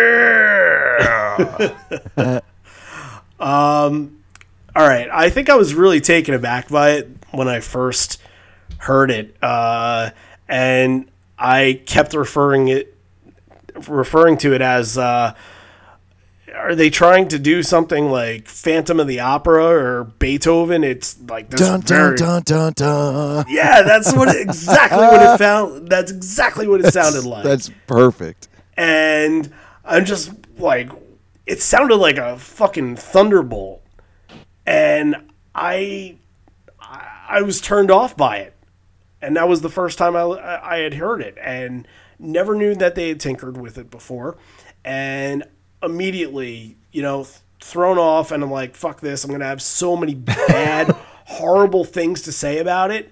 And then I listened to it the second time, and I'm like, you know what? This is pretty fucking cool. I liked it. this is probably my favorite version of the song when they play it this way. J- partially because of the novelty, I think, of it, but then again, also starting off with, you know, the heavy uh, bridge section uh, plugged in at the beginning and making that the basis instead of the uh, the the arpeggios uh, verse it just it it just it just adds something to the song that that you, you never knew it needed until you until you hear it this way. At least that's that's how I feel. they played around with the chorus in this. I think they, they go back, they kind of almost bookend these spots where it's like, okay, that, they that was a mess off- up. You- I think that was a mess up. okay. I what I'm trying to say is uh, they they intro with that, and then they kind of where the chorus should have been. They go back into that, and then it kind of gets really into the what we know is the chorus. It's it's lighter, and uh, then it kind of goes back into that hard, you know, uh, dun dun dun dun uh, type feel to it. Yeah, I, I, I didn't hate this. Uh, I was I thought you were going to, and no, I was I was wildly confused by it, and how many times like- did you end up listening to it? uh, t- I three times. Uh, the second time, I I picked up more on what they were doing. It, it wasn't like it wasn't like they were just doing it heavy to to do it heavy. They were switching parts around. You know, the bridge part. They did this here. They and then um, yeah, like you said, that that little bit of a mess up. I thought that did sound a little bit disjointed there and slightly awkward, but. I- I thought it was pretty cool. I liked it. Yeah, I thought I, I thought the didn't whole thing worked. as a screw up. Yeah, Yeah, yeah. It took me, uh, you know, I, I don't think I recognized it as a screw up. It just felt like a little, I don't know if a hiccup is the right word. It, I don't think it was right, but it wasn't, it wasn't wrong either. It's hard to describe this. it was a version, but happy accident.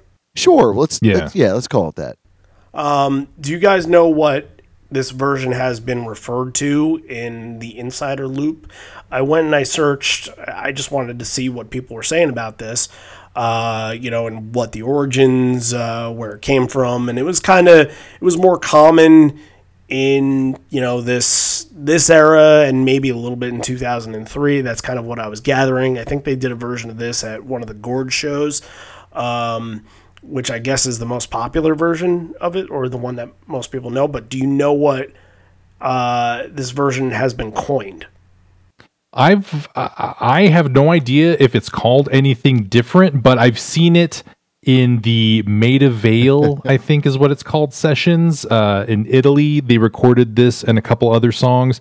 They did this version of Garden, and that that's all I've ever called it. I, I, I actually, uh, I wanted to look it up too, Randy, and I, I did see it referred to as one thing, and I wonder if it's what you're, uh, if you saw it as too. i hope so Uh, did people call it Sound Garden? yep love it I'm Glad Awesome. we bo- I'm glad we both looked that up. I'm glad we got the same result because it seems like one of those things that like one one guy would call it Soundgarden and everybody else would be like, "That's that's fucking stupid. I'm not calling it that. I'm just gonna call it like Hard Garden." I think Hard Garden. I think it was a. Uh, awful. I think I saw it on a on a forum post. Someone was asking about a version of it from like a bootleg from like 03 or something like that. Yeah, And- that's exactly that's exactly the same post that I saw. I think. Okay, okay. Um, and uh, yeah, I, I didn't know how to. I just searched like alternate garden because I. How else do you refer to it? Beethoven garden. I searched fast garden, but it's not fast. but it got me the, it got me the result, so I can't complain. At least you didn't search hard garden. Hard garden. Fucking Harden. okay, Metapod. I like that. Uh, all right, a lot of chance here uh, for Big Wave again. Did you hear it here? I did not hear it here. No. Okay, you're gonna have to go back and listen to it. All I kept hearing something. I, I'm I'm glad I finally know what that was. Every time I you hear the guy go Eddie, just listen. It's right after it every time. What I was, love 'em. Did we talk to somebody, or did I read this somewhere where there was a show around this era? They weren't playing Big Wave a whole hell of a lot, and somebody did the same thing. Said, "When you playing Big Wave?" And Eddie said, "Saving it." Oh yeah, I think you had mentioned that before. Yeah, I don't. I don't remember where I got that story from. They've Shit, been saving it for a while, so we've been saving it. yeah. I know exactly when we're going to do it too. I have it marked. Oh great. Don't tell me. Don't tell me. I want to be surprised when I get the bootleg. Well, you're not going to be surprised because you'll you'll know by the person coming on the show. Oh, is it that son of a bitch, Mm. aka my brother? So you're both you're both the same son. Great. Uh, yeah, yeah, I did that on purpose. So, uh, all right. So Ed says here we've been waiting till the singer gets his shit together before we try the next one. Uh, at least until his throat isn't ravaged. Uh, what you hear won't be the best version of the song, but it'll have heart. It, uh, if you know it, help me out. And um, this here is Parachutes. Uh, it's only the third time that they would play Parachutes at this point, which is 22 in total, so pretty rare to hear it. Um, I think we've we've covered it before, but I don't know as to how uh, in in what kind of depth that we covered it. So I, I, I have it marked to play. Uh, so we're gonna we're gonna hear it, and uh, uh, that's it. Take a listen.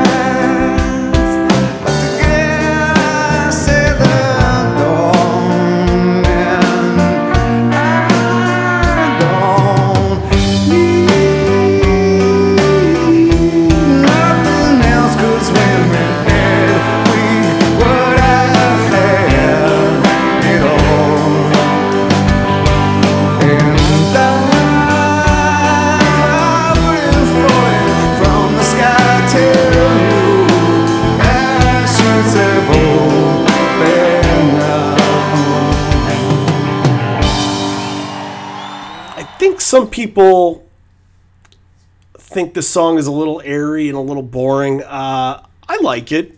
I, I I think it's fine. I think it's I think it's I think it's positive. It brings out like good vibes and uh, I don't know. It's it's uh, I, I, I know other people are, are just I, I it's a filler for them, but I I'm kind of I kind of like this song. Yeah, it's a good song. It's it's it's it's got the funky, you know, seven four four four four four seven four that I think is hard to get into the groove of, uh, especially if you aren't that musically uh, inclined, where it's just kind of like what you're like skipping a beat. What's go- what the heck's going on? Right. um, but and it, it, it, it can kind of throw you which i think is is is part of maybe why some people might not be as into it but it's it's a it's just a nice sort of i i, I oh never mind i, I was think i was thinking of another song of that should end the uh the self-titled album but that's that's That's well, that- what do you, no? Yeah. that's tell, a whole other us. podcast. yeah that's is the is the reconstruction of avocado. That could be a whole other ten episode miniseries right there. oh yeah, the, yeah but, but but the the way that i would end it is with uh is with come down but that's that's just You my mean come back? or come back yeah so, yeah The one, the one that that that hosts the show with all the Pearl Jam songs. He gets the Pearl Jam song wrong. How does that ever I happen? I have like three years until I get to that album. if I just keep doing one a week. Yeah, no, I, I I think this is a really nice song, and I think it's it's yeah, it's, like you said, it's airy. It's got it's got a great time signature. It's interesting. I thought this version was just kind of okay. I mean, I, I feel like if you're gonna play it, if you're gonna play this song and have it sound pretty close to the album version, uh, which serves a purpose on the album, but live you have to engage a little bit more. I think, and and they just kind of played it here and. I was happy to see it pop up, but I I wasn't really uh, blown away by the performance, unfortunately. I was taking chances again. Yeah, I, I guess, I guess, and I appreciate that, I guess, because I, you know, like I said, I like I like it when songs like this come up. Um, I, I just wish there was a little bit more oomph behind it, you know. Yeah, that's that. It's it's funny that you say that, and it's funny that Ed kind of introed it saying um, it's not the best version of the song, but it'll have heart. I, I thought it was lacking it. I, Me too. It, I, I do too. Yeah, it was just absolutely. It, was, it sounded fine. Uh, it sounded like a song uh, and a performance of a song, but it um, but what? But why was it there? yeah, You know, it uh, it feels like it needs to have a feel. right. So this version didn't quite hit that mark. Uh, and really, the placement of it for me was kind of funky. Um, I like I like deep stuff. Uh, Falling Garden. I want like an immortality or some a deeper kind of track. Uh, maybe if parachutes followed up faithful or something like that, it would have been okay with it. Uh, Or maybe in in the encore. Uh, I think if you're going to hear it today, you're likely going to hear it in the encore. I think this was a little too late in the first set for it. However, they did end up uh, following it up with like three of their hardest songs in their catalog to uh, uh, to finish up this set. So at least they kind of knew if you're gonna do this light and airy song, you have to come out of it guns a blazing, uh, and that's what's exactly what State of Love and Trust is here. Uh, blink and you miss it. That is one of my very few notes I have. Um, last week we did the Orpheum, and that was a fast version, but this was a fast version too. Uh, obviously, drum tracks and how tight it was here uh, are the obvious differences, but this is just pedal to the metal. And uh, as I've I've talked about before, uh, my routine when hearing this song live is to jump up and down uh, ferociously and you know and tire myself out. I would have been really tired during this song from all the jumping. Uh, Jeff just nails the uh, the little bass solo part at the end, and it just sounds so so good on this bootleg. you can you can hear it, and it's not lost, and, and the mix was real good on it.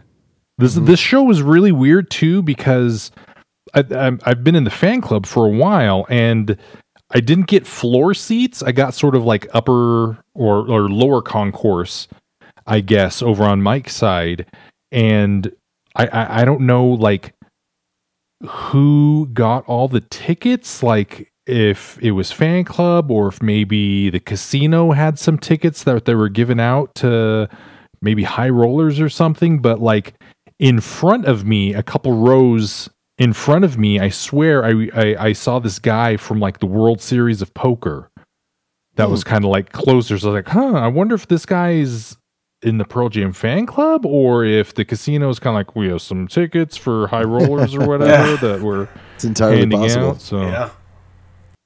Um, yeah, this this one was a super tight version, one of the tightest I think we've heard so far. It was nice and quick and and fast. Um, I don't know. This has done the opposite to me from uh, from daughter though, man. I, I really don't have anything to say about it. I'm I'm I'm totally over this song now. I'm s- I'm Oh. I'm so sick of it. Yeah, It's got that's it, like sad. like this week is is where it hit me. This is the one. I'm I'm just fucking done with it, man. I I honestly don't think I could listen to State one more time. I I need I need a couple shows where where I I could get a break from it because I'm gonna go into really really disliking the song.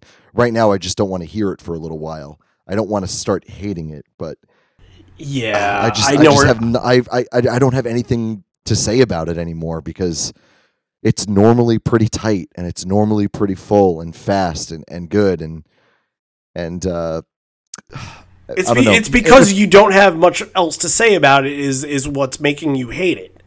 I, It's no, like I, be different, please. I, I, I you know what I need a I need a I need a show where they fucking botch the hell out of it and then I'm gonna be like yeah okay let's talk about this they missed a they missed a verse or something like give me something terrible And then you can And then I'm appreciate it again. then I'm gonna want to listen to a good version yeah yeah, I know. I, I know what you're saying. Um, we cover this a lot, and I think, you know, most of these songs that uh, you know we try to find something different with even flow. We try our best to find something different with Alive every show, but shit, we're at, we're near the end of the show at that point. We're like, fuck it, we got nothing to say on it. Uh, but I look, I don't think I'll ever get tired of it, but yeah, having something different to say about State of Love and Trust is is uh, is a challenge.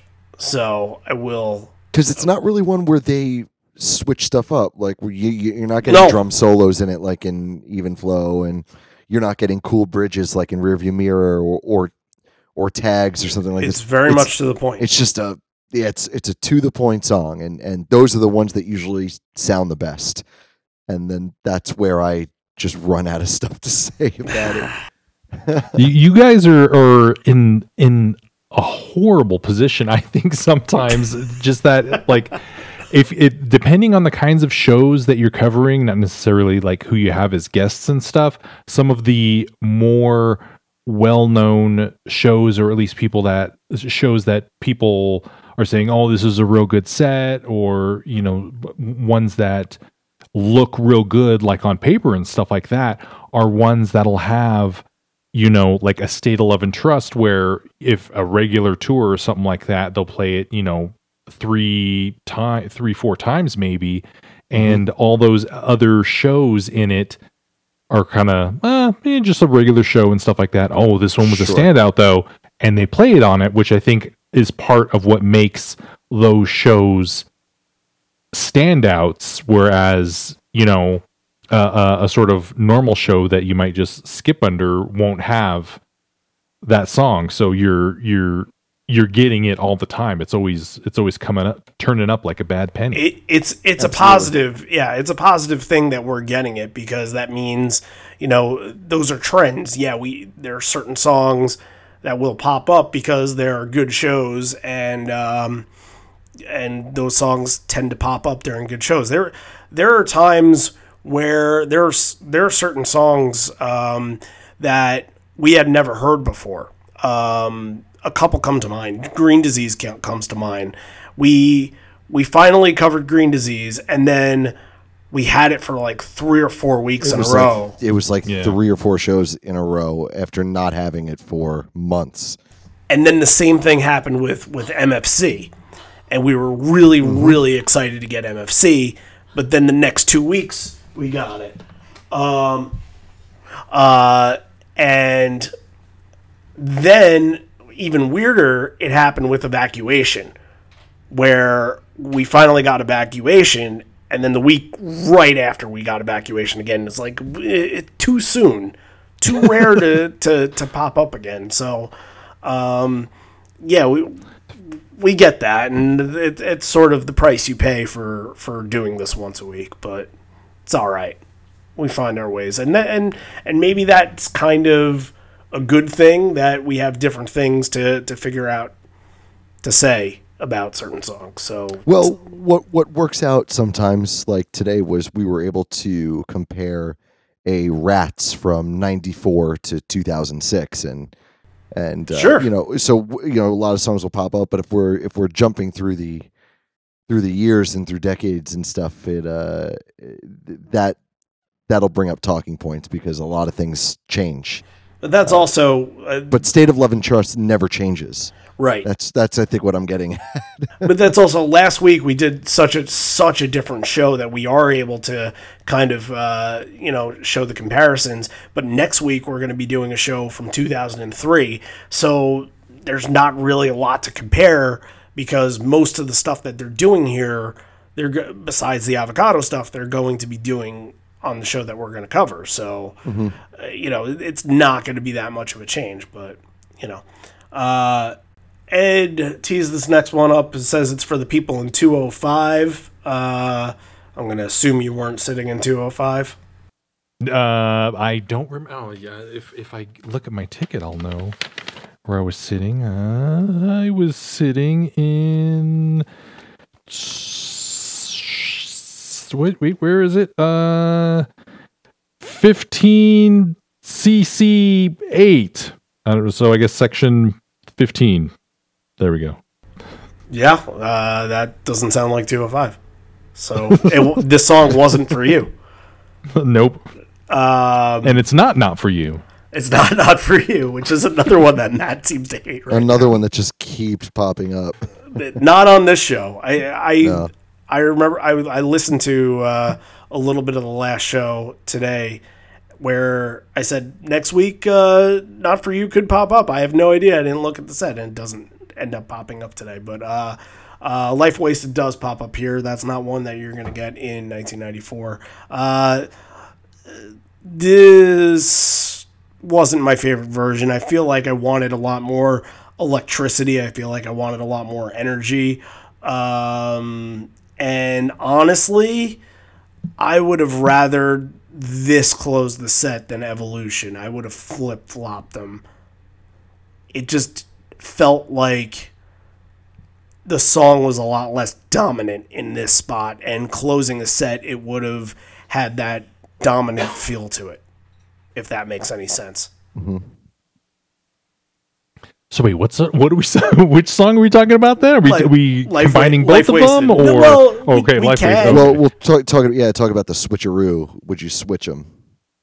Um, I think "Do the Evolution" is a better one to to end it on, just because I think it ends on a higher note than "Life Wasted," at least as far as as Notable audience- songs, yeah. yeah, yeah, because yeah, the, these the Vegas shows too are are are very sort of of of standard centric. It's you know I, I think they kind of know that it's a you know a tourist town, and there's people that are that are you know coming here from all over the place, and so they they they put in a lot of of standard songs that they play. You know they play the popular songs, and you know they'll throw a couple of of of lesser lesser gems I think in there, but a, a lot of it is is you know okay these are people who might not be the biggest fans and stuff and you know they're just here in town and so we gotta we gotta keep them engaged Um, so I have two scenarios. Uh, Randy, I do agree with you. I, I, I I, would have switched them uh, because Life Wasted is, I you know, Do the Evolution does well in this spot. Uh, it's a crowd pleaser. It's a good way to end on a high note, but Life Wasted is a little bit more interesting and it's got that guitar solo outro that I think you could really tie up the end of a set with. Uh, so in, in that scenario, yes, I would switch them. In this scenario, I just wish Do the Evolution wasn't there at all because it is a fucking train wreck. Uh, and it, it was horrible. Um, Eddie starts to kind of fall apart during Life Wasted, and he is absolutely off the rails in Do the Evolution, and I wish it wasn't there at all. Yeah, I had the same. I, I said that uh, Life Wasted just was powerless, and it wasn't for a lack of effort, but I think the gas tank on Ed is empty right now, and he's really he's trying to get extra mile, mileage out of it before he can finally pull over and and stop the car. Uh, but it makes it sound really pedestrian and really just. Uh, it takes me out of it. And same with Do the Evolution. I, I thought that it was just the band had energy, but um, he's running really dry, and it sounds like he just needs a couple minutes to just sit back, take a break, get some water, smoke a cigarette, probably, and Well, well, um, that that comes pretty early in Encore One. Uh, first song, he's back out with a cigarette yeah, right. Well, after after hardly being able to get through to, to the evolution. I mean, of, smoker's gonna smoke, you know. It's uh, so I think we kind of got through these these two songs here. If there's anything else on on evolution, um, he does say, "I am the first m- man to wear my worn Cubs hat instead of wear my pants." I just feel I just feel like he's he's messing up, switching lyrics all over the place. I, he just I don't know, man. From the beginning, it just feels like he absolutely fell apart. Well, do you did you hear the part where like kind of in the middle of it, he's like herd behavior, herd behavior, like kind Yeah, of like that's he- what it was supposed to. That's what I was Because he supposed said to say. he said the wrong line, and then it starts going into the other part. He's like, uh, "Herd behavior." Yeah. Like that was his way of correcting himself. and that that's probably him getting in his own head, being like, yeah. "This is my off night." Shit. it Um, sounded like he was having a good time with it uh, you know on, on the on the on the um, on the video and on the on the recording um, but he makes no attempt to fix it he knows he fucked it up and he he just kind of throws it all out after that and and just does kind of you know just kind of goes off the rails with it but it's not like he's he's pissed off. It's almost like he's doing it because he's just like fuck it. Like i screwed it up already. Let's just have fun with it. So that's kind of cool uh, but it was i mean even i was confused listening to it. Uh, there were i was, you'd get into the second verse and i'm like what part of the song are they on? I don't know what i'm not sure what they're doing right now. Yeah, it got a little jarring, and that's maybe why I kind of said that Life Wasted should have closed out. And, and the other thing is that Do the Evolution ends on like this sting. That's why I, I, I don't like them closing with the song in, in any set because that sting is just like uh, it's it's not it's less arena rock and it, it's kind of almost putting a question mark at the end of of your set instead of a uh, you know a period or an exclamation point like life wasted gives you more of like an end feel oh i, d- I disagree i think that that last chord there in do the evolution is a perfect period for the end of a set See, I think I think that's I, I I think it's weird when when they do that and he's like, okay, thanks, goodbye. I think it's just like, uh, wanted a little something more. yeah i like it Sometimes I feel but- that way. Right, but when compared to Life Wasted, if you could have the total opposite and have them stress it, stretch out a, a, really great guitar solo, that's the polar opposite of the ending of Do the Evolution, and that's why they would both work well. I guess that's what I what I wanted out of this one was right. that. Well, when you was when you exactly see them what you just said. when you see them back to back, it's like, oh, why not just do Life Wasted instead? I I agree completely. So, all right, that's uh I think that's enough of that. Uh encore time, Ed comes out with this jacket. Uh describe this jacket because I did not see what this jacket looked like. It's uh silver and shiny. Right, I think I think he's worn it at a, at a, at, a, at another show too. I can't remember. Another Vegas show?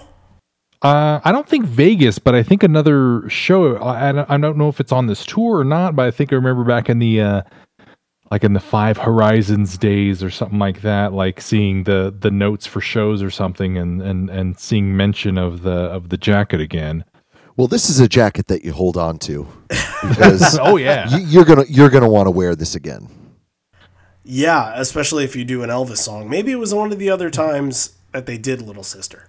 It looks like it was made out of tinfoil. It's it's fantastic, and I and I want and I, I gotta want it. see this now. I gotta It's see great. this now. Shit. It's great. Uh, Randy, I, I I text you and uh, you know he's out there with his cigarette, and right before they start the song, I think he says, uh, "It's the clothes that make the man." I Yes. think that's what he said. clothes make the man. Right, Yep. right before he says that, you hear. Big wave.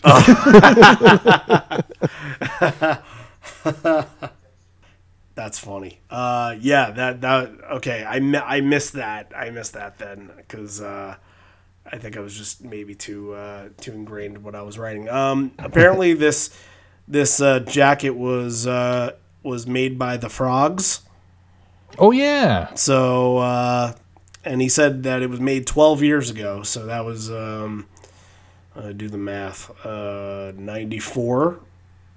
That's that's around when the frogs. That, speaking of the frogs in '94, the You- you Orpheum know- show when he you know, asked Randy, everybody we, if they like the frogs. we keep having to hear about the frogs in episodes. I'm really getting sick of the frogs. well, I don't know what oh, what Kermit has to say, but I'm sure he'll uh, he'll be drinking his tea just just fine. Yeah. Um. Anyway, uh, he dedicates this to his little sister Gina, who is there from Texas. Obvi- they're obviously playing an Elvis song, but it's about a sibling because it's called Little Sister. Um, They should have done um, Queens of the Stone Age. That was the song, right? yes, it was. Yeah. Was it was Mhm. it was it out in 2006 though? Um, I think it was. It had. Maybe. Yeah. It, it might have been brand new back then, band. but Yeah. Um, we'll we'll discuss that when we come back. Let's play Little Sister for a little bit, and then we'll we'll go into the Queen of the Stone Age because again, it's something real quick. Uh, all right, Elvis time.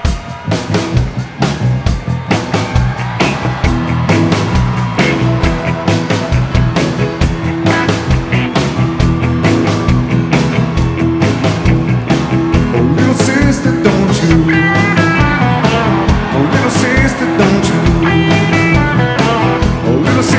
Don't you kiss me once or twice? Say it's very nice and then you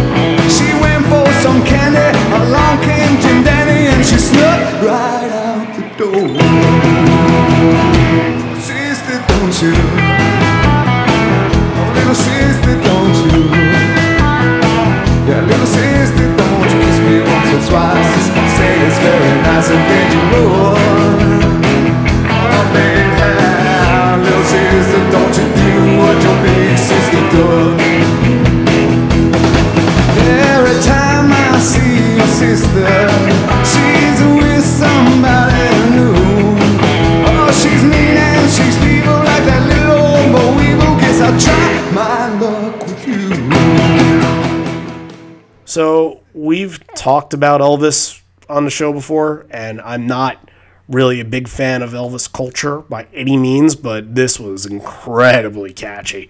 Uh, so catchy. and this sounds like downtown Vegas under the lights kind of kind of vibe to it, you know, uh, uh, and you know Elvis impersonator vibe instead of just being Elvis, and he's he's trying to sing like Elvis too, which is crazy. But it it doesn't sound like a cheesy impersonation because No, he just sounds like himself. He almost sounds like Elvis. exactly he just he brings it down like uh like a little bit you know maybe an octave or so and it, it just I don't know, man. They, they they get into a swing here. I thought it sounded great. Queens of the Stone Age, Little Sister came out in 2005. By Okay. the way, So they could have done that. I'm glad they went with this Tagged one though. I'm going to be Yeah. honest. Wait, hold on. There there is a tie-in.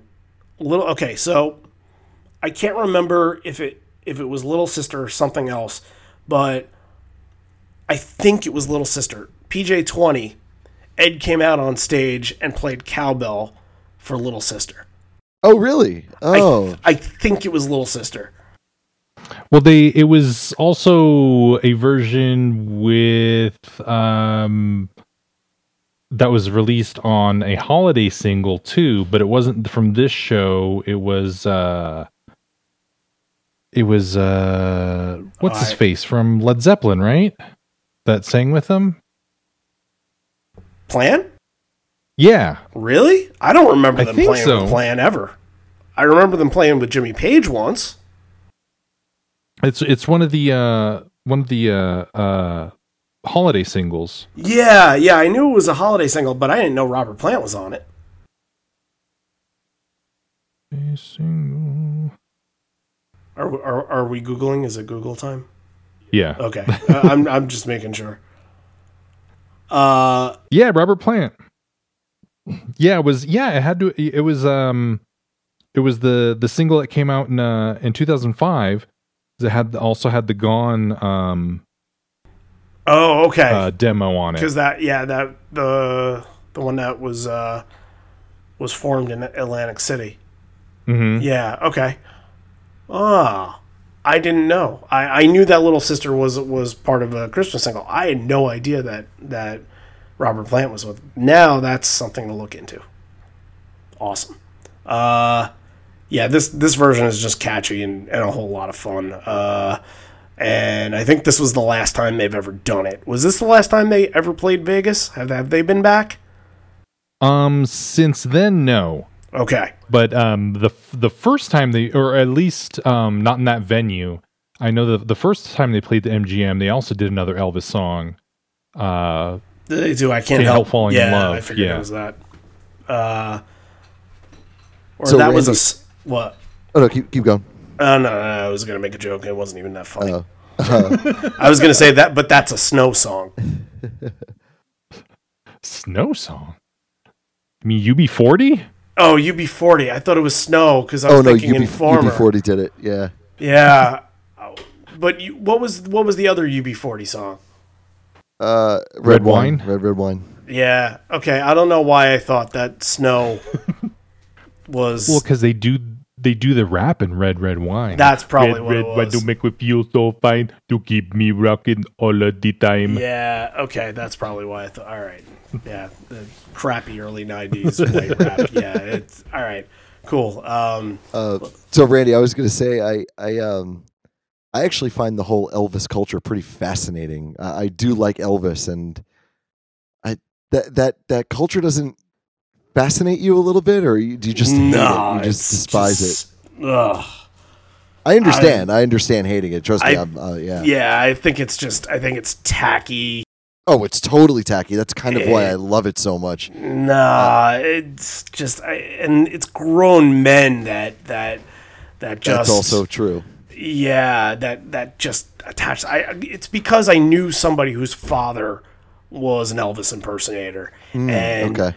Like like okay, so he was he went to college with me, and like his father would come and pick up pick him up from college, and he wouldn't be dressed as Elvis, but he would have like you know rhinestone boots. Yeah, you could tell from the hair. He had sunglasses on, and you could just like tell from his overall like you know atti- attire and vibe that yeah, this guy is Elvis. He doesn't hang it up 100%. He's always a little Elvis. Right, and that to Big me, Elvis energy. that to me freaked me out a little bit.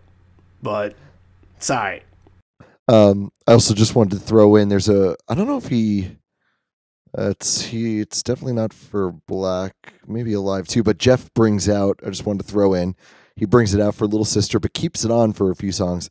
Uh, for my fellow music bass nerds, it's uh, It's a 1962 Fender jazz bass, and I have one of those. And there's a reason why my guitar player always asks me to bring it to shows, and it's because it is the best sounding bass that was ever made. And I have never ever seen Jeff use this bass live, so I'm glad I watched the video on this. And uh, as my guitar player does with me, I'm going to do to Jeff right now. Jeff, take that bass out more, please. I'm begging. I uh my As we knowledge- know you're listening, Jeff. I've, so I've never Yeah, been on right. the other side of that. I've always just heard that I need to take the bass out more, and uh, and now I know I know how it feels to be the guy asking the bass player to take it out. Jeff, please, please bring it on the next tour. Message to Jeff. Hopefully received. Probably not, but shall see. Uh, I'm you hopeful. you, ne- you never know with these things. Sometimes sometimes somebody finds it and they tune in. It might not be for another year or two. Who, who the hell knows? and why would they pick Vegas of podcasting all long shows? tail. Yeah. Why, why would they end up picking Vegas of all shows? Who the hell knows? But um, uh, anyway, these next three stretch of three songs are all crowd favorites, and uh, it really felt like uh, the crowd was really into him. Uh, it starts off with the elderly woman, and uh, besides Ed sort of kind of giving up at the end, he kind of let the crowd handle it. Uh, there was not really much else I had on it. This is another one. This is like I, I don't get sick of it, but I don't have much more to say on it unless he's not saying one, two, three, four, two, three, or this doesn't sound like it's closing a show. This is my state of love and trust, I suppose. The one two three four two three always always bugs me just because it should be one two three four five six. That Well, that's a good point. yeah, but I don't know. I, I That's just the mu- the musician in me that always cringes at that. but the one, two, three, four, two, three is at least a little catchy. Yeah, yeah. Or one two three two two three. That well, that that would make more sense because then then that's starting a new progression. But then that's in third. I I don't I don't really understand music, Guys, I, let, I- let, let, us just remember that Eddie is a hobby guitar player, and uh, we'll chalk it up to that. Hundred percent true. Uh, anyway, m- more words on elderly woman or less? Les, I, I- I thought it was pretty nice, actually. Yeah, I got. I didn't think it was bad at all. Better man. Uh, Ed just gives up mid verse, and he's like, "You guys do it better than me right now." They And killed it. The, the crowd killed it. Oh, the crowd Sounded absolutely kills it, but I just don't like that attitude of Eddie. And and he's done it before where he's kind of joked about it, but it's just another time where he's bringing up I I'm under the weather. I don't feel well. I'm just going to you got you guys do it. I don't want to do this or maybe not want to do this, but it just felt like I don't know, the attitude was just sort of giving up a little bit. Or it's you know everybody's having fun, and so you know we'll have uh yeah you guys are into it. You're you know go ahead have it. Yeah, well, yeah, and that, that usually happens with Better Man, and that's fine. and I don't have any problem with that. But I think in this in this case, it was more of a I don't have it. You guys have it better than me, so uh, so, so screw it. It was it was more of a screw it than a you know uh, than let me hear you. Mm-hmm. So that I just it, it- the attitude came off poor. It's it's a song that it just like as you know the content of it is sort of it's it's upsetting and it's depressing and like I think Lin Manuel Miranda tweeted one time uh, there probably been 80% of uh, relationships have, have probably broken up because of this song uh, and You, you kind of get a realization after you listen to it. yeah, like, oh, um, Jesus, uh, is this my relationship? Is this my life? Am I living this? And, um, but the crowd reacts to it so positively that you wouldn't even bat an eye. You wouldn't even think that the way that this crowd or any other crowd, mostly for the most part, since it's it's so popular, uh, the way that they react, that it would it would have that sort of Yeah. depressing. Well, I mean, you know, listen to what they do to the end of it. You know, they make it an arena rock song, and it's, it's Sure. Mm-hmm. it is absolutely positive. It's such a uplifting part of the song when they when they jam at the end, and there's really no other way to describe it. And it's kind of how we've talked about Black before, where performances of Black could be so not black that yeah, it makes you feel good because of crowd participation or or the way the band is performing it or the the emotion behind it. And uh, I, I actually think it's a pretty wonderful thing when songs with with that kind of message or or a message that isn't supposed to really warm your heart does, and it does for a lot of different reasons. And uh, that's one of my favorite things, man. I just I, I like I like that. I like mm, instead of lyrical interpretations, you have you have like musical and and and interpretations, and you have uh, the, these moments with it instead of just listening to this breakup song or this breakup song. You know what I mean? That's uh, we've said a lot of enlightening things on this show, and uh, that's probably the most Yeah, emotional and depth I've ever. I, I've known you for oh 27 years or so. Oh, maybe we should probably- apologize to everybody for all for all the for all the depth we've we've dug this. Uh, Yeah, All we the need to, minds we've blown. we need to go more trashy sports talk radio here. yeah. Uh oh. Oh, boy. I thought that uh, I thought that the the Yankees uh, hitting Stanton in a in a No, three spot. no, no, no. You see, because the uh, I can't even pretend. To, no, no, you had it. You absolutely. but absolutely. no, no. I know it. that that's I know that that's how it goes. But then I, I didn't have the uh, the real talk to back it up. The uh, but the defense here just really needs to get off their butts and get out there and protect their man because you know that. Uh, Well, my, my favorite thing is when, when people call in and people think they know so much about basketball, and I don't know anything about basketball, but I can tell when people think they know about basketball and know nothing about it. And they'll call in and they'll be like, the Knicks defense right now, it's atrocious. It's it's so horrible. I, I can't even I like I can do a better job coaching. I know how to coach this defense. This defense is terrible. And they keep saying the same thing over and over again, thinking that they're making different points when they're really saying absolutely fucking nothing. that's the way that all radio is. Believe it or not. And you've been listening to that for the last two hours or whatever. Well, you, you know, you know what we should do. It, we could cut out all the sports radio, all that stuff. If we're getting too positive, too deep, let's get through the rest of the set so we could bash the intro to Porch like we normally do, and we'll Yeah. get right back on track. yeah. We'll get right on track, man. It'll it'll be perfect. Uh, great. Uh, I think we have to at least mention the tag on Better Man here. Uh, uh, I like the keys action. I think Boom's part sounded really good. But, Oh, I um, totally forgot about that. Double Yeah. solo. Uh, this whole tag, I think, you know, this was a, a, a part that was highlighted in Two Feet Thick in, in their review.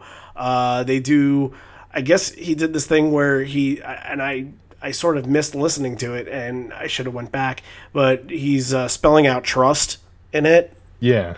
um, which is sort of, is he, is he doing the whole save it for later thing here? Is, is it kind of, is it doing the whole song? I, I wasn't sure. No, I think it's just the you know the the progressions are just the same, so you always have it in your head that that's you know that's what's going on there. But it was just it was just spelling that out. I think. Right. It was just a different version. Uh, it sounded it sounded good. It's wasn't it wasn't a normal save for later tag. It sounded like there was a little a little bit extra to it, which was Yeah. nice. So, uh, all right. Uh, part of this little three three headed monster section here of crowd favorites goes into black, and the crowd is is so on board with this. Uh, it's pretty much the exact way that you want to hear the song, the passion and energy, and I think that it can go either way on this version, however you feel about it. It can either elicit that happiness that you're hearing it or that sadness that like it's bringing up a uh, you know it, it's bringing up trauma or, or something that this song would bring up for people uh, that makes it emotional um, but it it leads you to interpretation on it um, what do you guys think about that uh, Matt we've talked we've talked about this aspect of this song before so Right. Yeah, what what what what do you mean? What aspect was that again?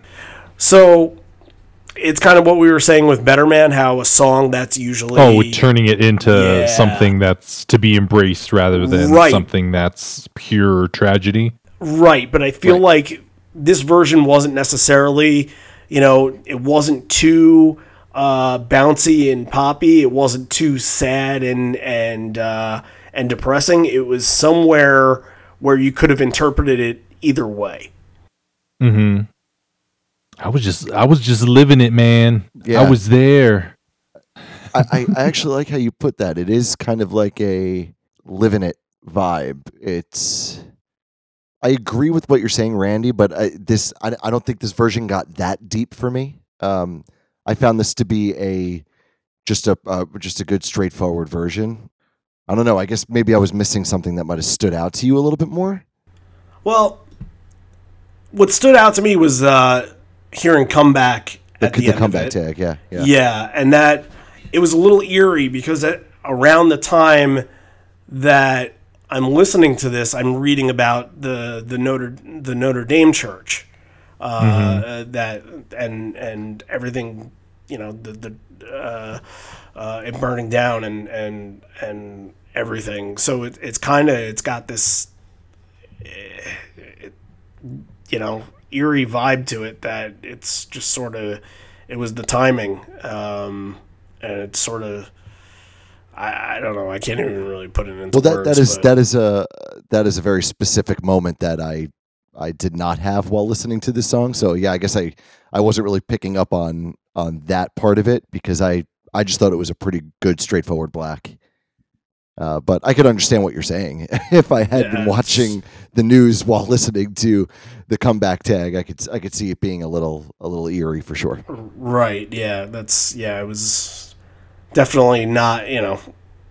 Uh, I don't even know what how to how to how to put that. It was just yeah. Kind of indescribable, right? Yeah, um, it's it's still just I obviously this is Monday where it just happened, but you're going to be listening to it past Friday where we'll where we'll know more of the story, and uh, right now we don't. So unfortunately, we sit here and we just are very thankful that nobody was hurt uh, during that, except for an amazing, uh, you know, centuries old uh, cathedral, which is really unfortunate that it had to go through all that. Uh, but we're still alive, uh, and that's what's coming up next. Um, any other points? Oh, that's What? that segue. I had to do it somehow. no, it was it was awesome. It was great. It was, it was almost like you had it planned. I thought we were Almost. trying to steer away from being so deep in this episode. we just keep getting deeper and deeper. we we have no steer. There is no captain. There is no ship. We're literally trying to to to walk when we have to swim. Yeah, think about that. if that's not deep, I, I don't know what is. That blew my mind a little bit. Yeah. Uh yeah, this is this is alive and it sound it sounds good. Like I what else are we going to say about yeah, it's it's it's it's you know you you you picked uh, the right one to close out the uh, the first encore with the it's at least it's a it's at least good that they put it here because you would think Encore two and the bread and butter uh, being spread out, you know, uh, this rocking in the free world Ledbetter. This at least doesn't happen, so it makes Encore two a little bit more unpredictable, but uh, it's not like it, it wasn't expected. I, I, this is a really this whole encore is just very crowd pleasing, uh, Yeah. and I'll say generic crowd pre- pleasing, where anybody that's in the crowd that's even heard Pearl Jam before can probably really enjoy this uh, this encore. Can't complain about it though. Uh, No. a- amazing uh, Mike McCready guitar work in this Alive. and I what we usually say about most uh, McCready alives, but this Yeah. one this one was good too. Yeah, absolutely. I I I wish I I could have more, and I wish I could like dissect and listen to alive and be like, there's something new coming out of it, but uh, there isn't, unfortunately. I don't, and it could just be me, but You No. do that, you risk going insane.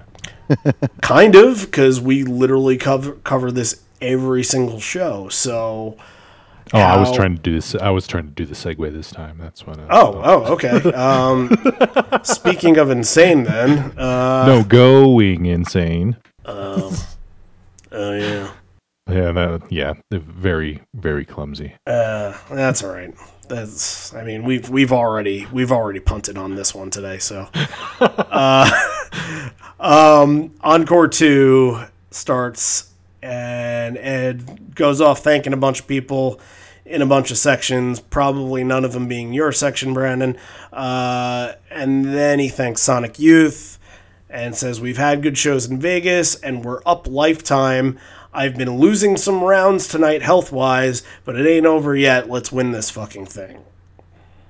Again, making mere mention of it, just that's enough. We get it. You're not you're under the weather. You don't feel well.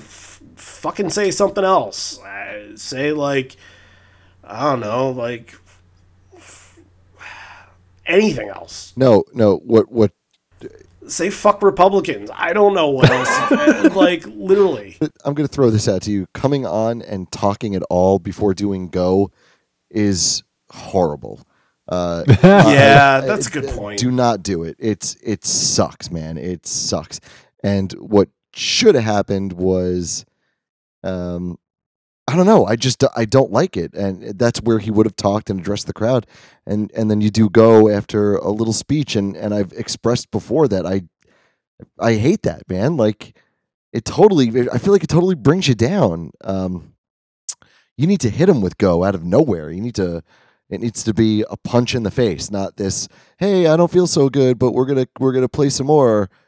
Right. And Like, here's our It's stupid. most electric song that we have. Yeah, but but what you know, you, what are you gonna do? Like black and then go and then end the first encore with that? I don't think it works as well as alive. But at least at least you're gonna get punched in the face by it, and you're not gonna get this little cough cough sniff sniff moment here. You know? You- Yeah, you know what I mean? You know, you know, I like Alive being uh, uh, Go being a closer more than Right.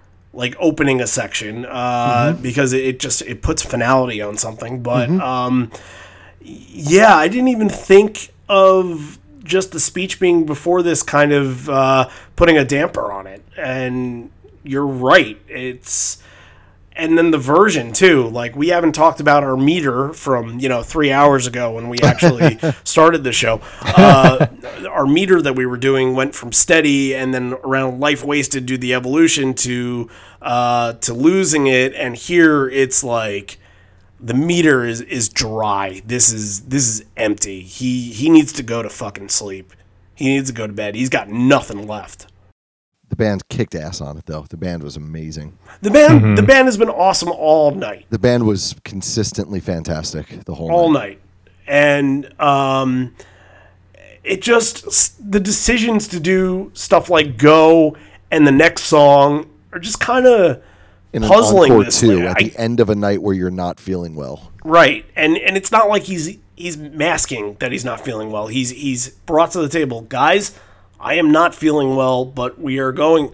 But look at look at the songs that I can do. We're gonna do "Go." and We're gonna do "Comatose," but I'm not feeling well. Just letting you know. Just letting you know ahead of time. But we got to do these. So if I fuck up, it's it's it's because I'm not feeling well. I just... Anything else? gonna Anything else on Go? I just have to say, yeah, it's like the the the band's energy is, I think, what's keeping everyone going at this point, and it's, you know, it it, yeah. Sometimes you know you're not feeling it, and when you're sick, that's it doesn't help. But you know you got you get you got to do your job. That's actually the thing. I think he was feeling it, and I think he was having a good time. He just Yeah, wanted. he's, he's yeah. definitely putting the effort in. Uh, you know, I, I have to give him credit for that. Uh, even though he doesn't sound great on hundred percent of the songs, he's. I mean, he's still showing up as best as he can. You know, I'll, right. He isn't. He isn't punting. Um, no, it's you know, it's it is it is what it is. He's working with what he's got, and I think you're right. I think it's you know, it's like uh, I don't know. Uh, it's like, it- it's like if you go to a restaurant and you tell the the waitress there's a hair in your food, and then she turns around and announces to everyone that there's a hair in the food. You don't need to know that. Ah, that's. Ah, I've been trying to say that for the last two hours. It's like that. You come out, you're like, I'm sick, I can't sing. Um, here's fucking life wasted. You know, it's it's the same thing. Right. Here's It's your, not here's at all your the same thing, but I Here's your tried, steak. you You know, same hair. Same guy was cooking it. Oh Ah. boy. All right. Um, we need a break from talking, so you're going to listen to Comatose. Oh good.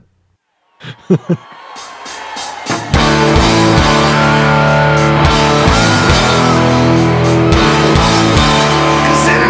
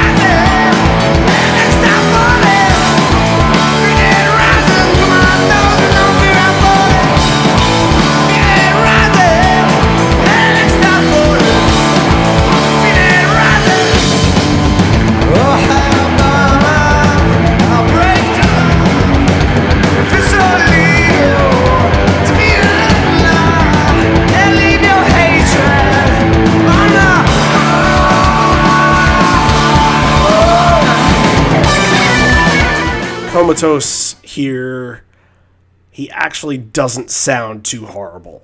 I'll give it to him. Um, and we usually judge this based on stamina uh, because, Matt, you always say that he can never get through the whole song.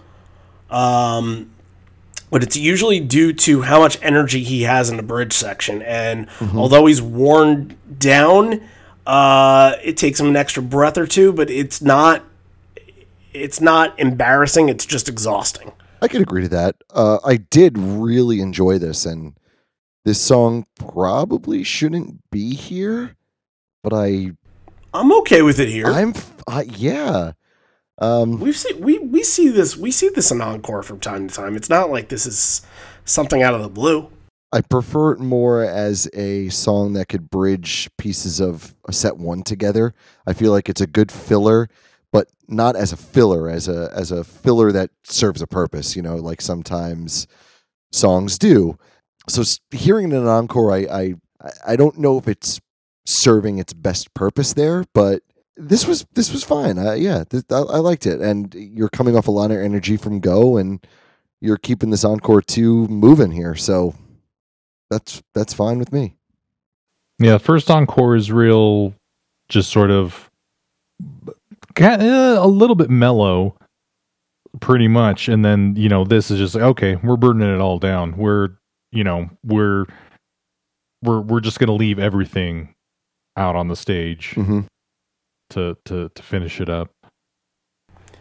yeah, and uh, although they might not have anything left, or at least he doesn't have anything left, uh, uh, for as awful I thought as I thought this was gonna be, and you know I'm listening for it because he's telling me I'm going to sound bad, so listen for it. Um, I actually thought he was fine on Comatose, uh, which kind of threw me for a loop. Um, so we get to the last two here. Uh, Fortunate Son will uh, go into Porch, and Fortunate Son would be the only time they'd bust it out on this tour, and the second to last time they'd ever pull it out uh, to this day. Um, I like their take on it. I think uh, the only other time we've covered it was with Sleater-Kinney and Yeah, Matt. thank You God, ha- thank, Yeah. thank God they aren't on this one. Thank God they aren't here to ruin this this cover. God, It that was does- the, that was the one of the worst things we have ever covered on this show. it was, it was it's not worse. It's not worse than leaving here. It, that was one hundred percent worse than leaving. No fucking One- way. One hundred percent worse. No fucking way. Uh, And this one sounded really good because they were nowhere to be found. So I I, I loved it. yeah, I, I I liked it too. That's what I got. Yep, man. I, I, I think, uh, you know, unless there's something under the tour under this regime, probably not going to hear it for a for a while. Yeah, I don't.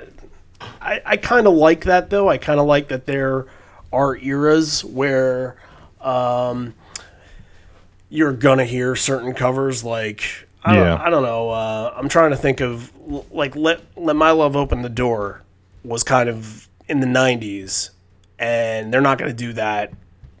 You know, they haven't done that in any other time period. Uh, you know there and there are certain times where they did sonic reducer and in the 90s and then stopped for a while then brought it back. Uh, um, and then now there are songs that you know they didn't do uh, god what am i i'm thinking of uh, imagine and uh, you've got to Yeah. hide your love away. Like that's the kind of stuff. This is that's like that's the now kind of stuff. Even um uh, I won't back down a little bit. I know they they've played it, you know, in other years, uh, but I feel like that was really a 2018 song. You know, more for Tom Petty than anything else. But uh, uh, yeah, that's I, I, I kind of enjoy that. You know, they they've sort of vaulted Fortunate Son and and haven't gotten back to it because we can go back to it on this podcast and talk about it as if we don't hear it every other show like we do Rockin' in the Free World or Baba or or Rockin' in Free World or Baba. that's what we would get in the spot. So, um, porch, Matt, just stick your thumb down. Pass. okay. On the whole You know thing, what? or I- I- just no, no, no. I loved seeing this pop up as the full set closer. yeah, I thought that was really cool too. Yeah, I've, been, I've been waiting for it. Uh, God, this intro is stupid. this one was bad because the first few So strums are off. stupid, man. right? Isn't the strumming off? Like that last note, it didn't go dun dun dun dun dun dun. dun. It went dun dun dun dun dun. Like, yeah, it was. It was I don't. You might be right. wrong note. I just remembered it was. Yeah, yeah. Just I don't know. I don't care for that. And then you gotta go completely to the crowd and wait for the crowd to finish. Uh, leave a message at least. Uh, go to and then the crowd is like, "Are we supposed to be quiet? Are we? Are, or, What is song? What are we doing? No, it's a fucking fast, loud song. Shit. Damn it ah, excuse me, uh, I, I, I, need a minute. Um, play some elevator music while I uh, I go curse curse this song to death.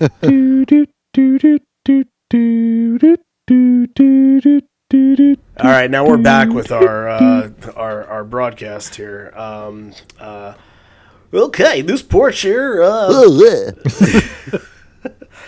Look, the first part of the solo I thought was a little sloppy. Um, Mike and Stone don't really sound like they're on the same page. Uh, however, after that, once we get into like the drum part later in this, uh, this sounds really good. Um, and you know, better than really good. This sounds actually awesome. Uh, and then Ed is doing the uh, cook them just to see the look on their face, just to see the look on their face part.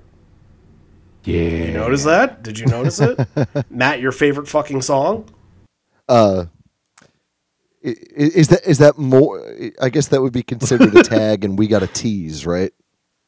I don't know. I wonder, Uh, does, does that does that fulfill does that fulfill the hunter's needs, or uh, does it need to be full song? No, no. I th- I think that I think that the Fenway was more of a, a fulfillment than this. That was Okay. just this was. You know what this was? This was like when Eddie decided to say um, the only thing I want so much, and that was considered a tag for um, uh, stupid mop, and that was the only time that. that's what I'm saying. Yes, it's a it's a massive stretch, but we have to notate these things because it's just it's it is what happened. It is history, so it does tie into something somewhere.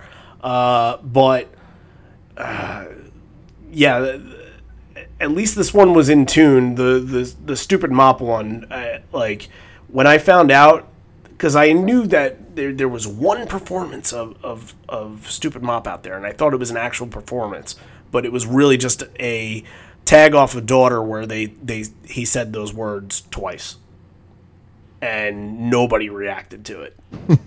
so. Uh, I, nobody really reacted to to this part either because I think that um Oh, I was. did you? Oh yeah, I was like, oh, is it happening? And, and it's kind of like, okay, he's just bucking around. All right. Are you a chaser of this?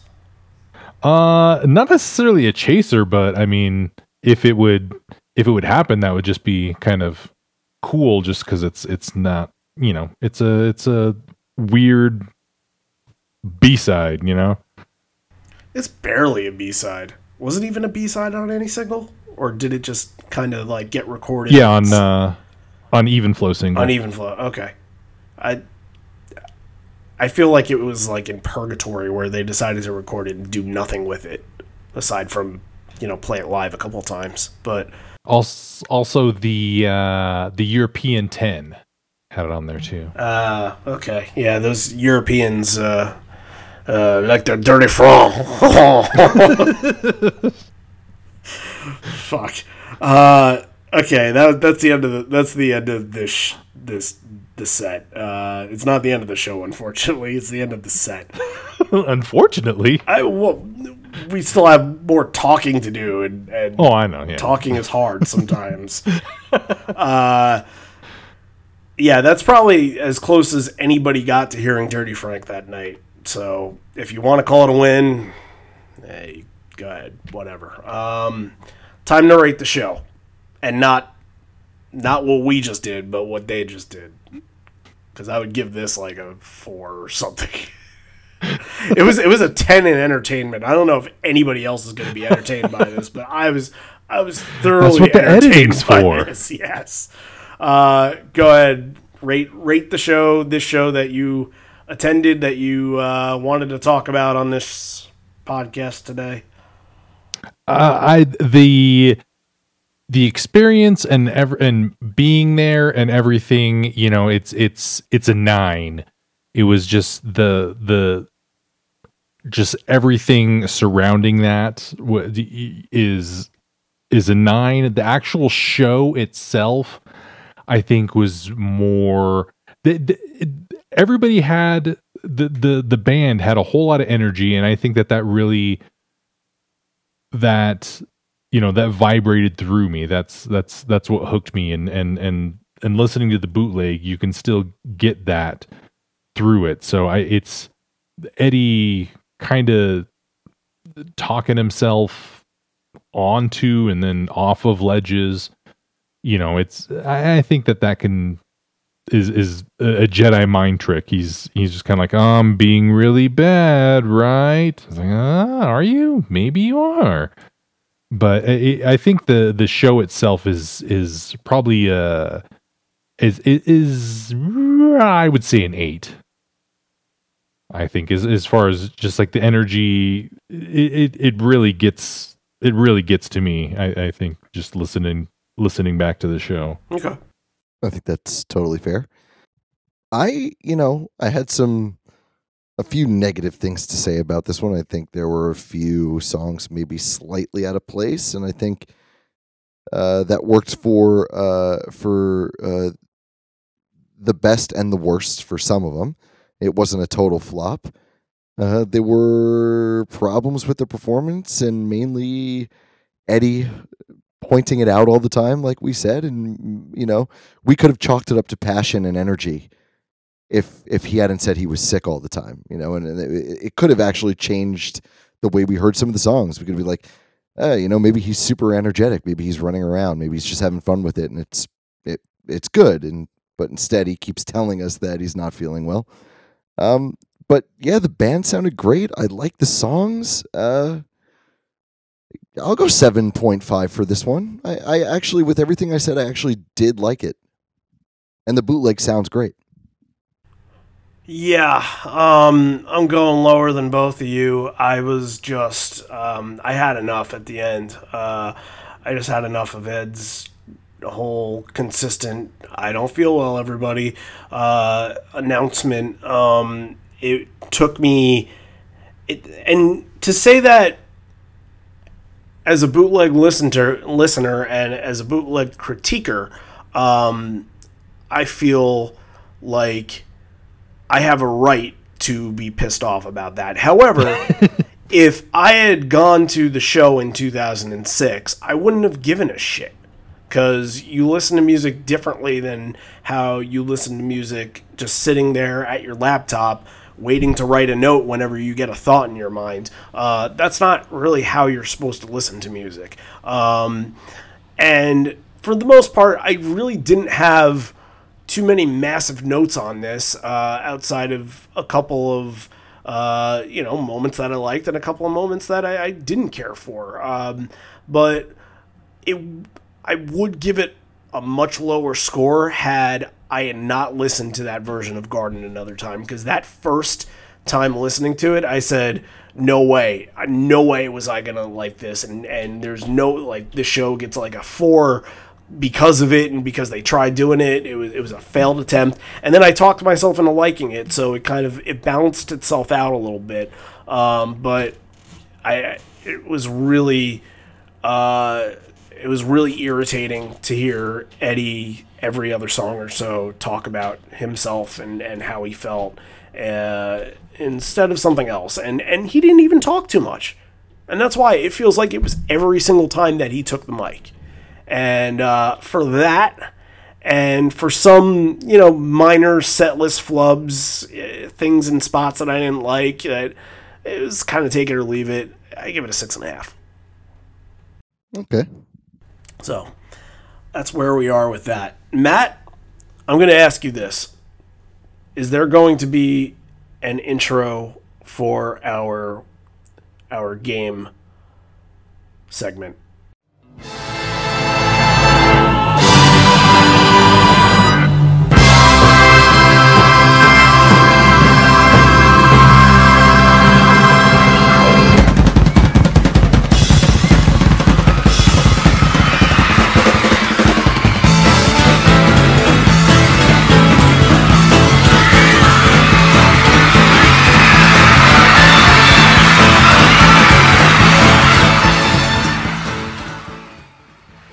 So this is the point in the show where we um, we challenge our guest and we uh, give them a minute on the clock to uh, get a bunch of answers right or wrong um, uh, based off of Pearl Jam. And uh, this is your first time playing this game. Uh, are, are you familiar with this? Have you have you listened to the shows in this far? I, I I'm curious if people have listened this far into the show to get to this point to know that we play games. So did you know that we play games?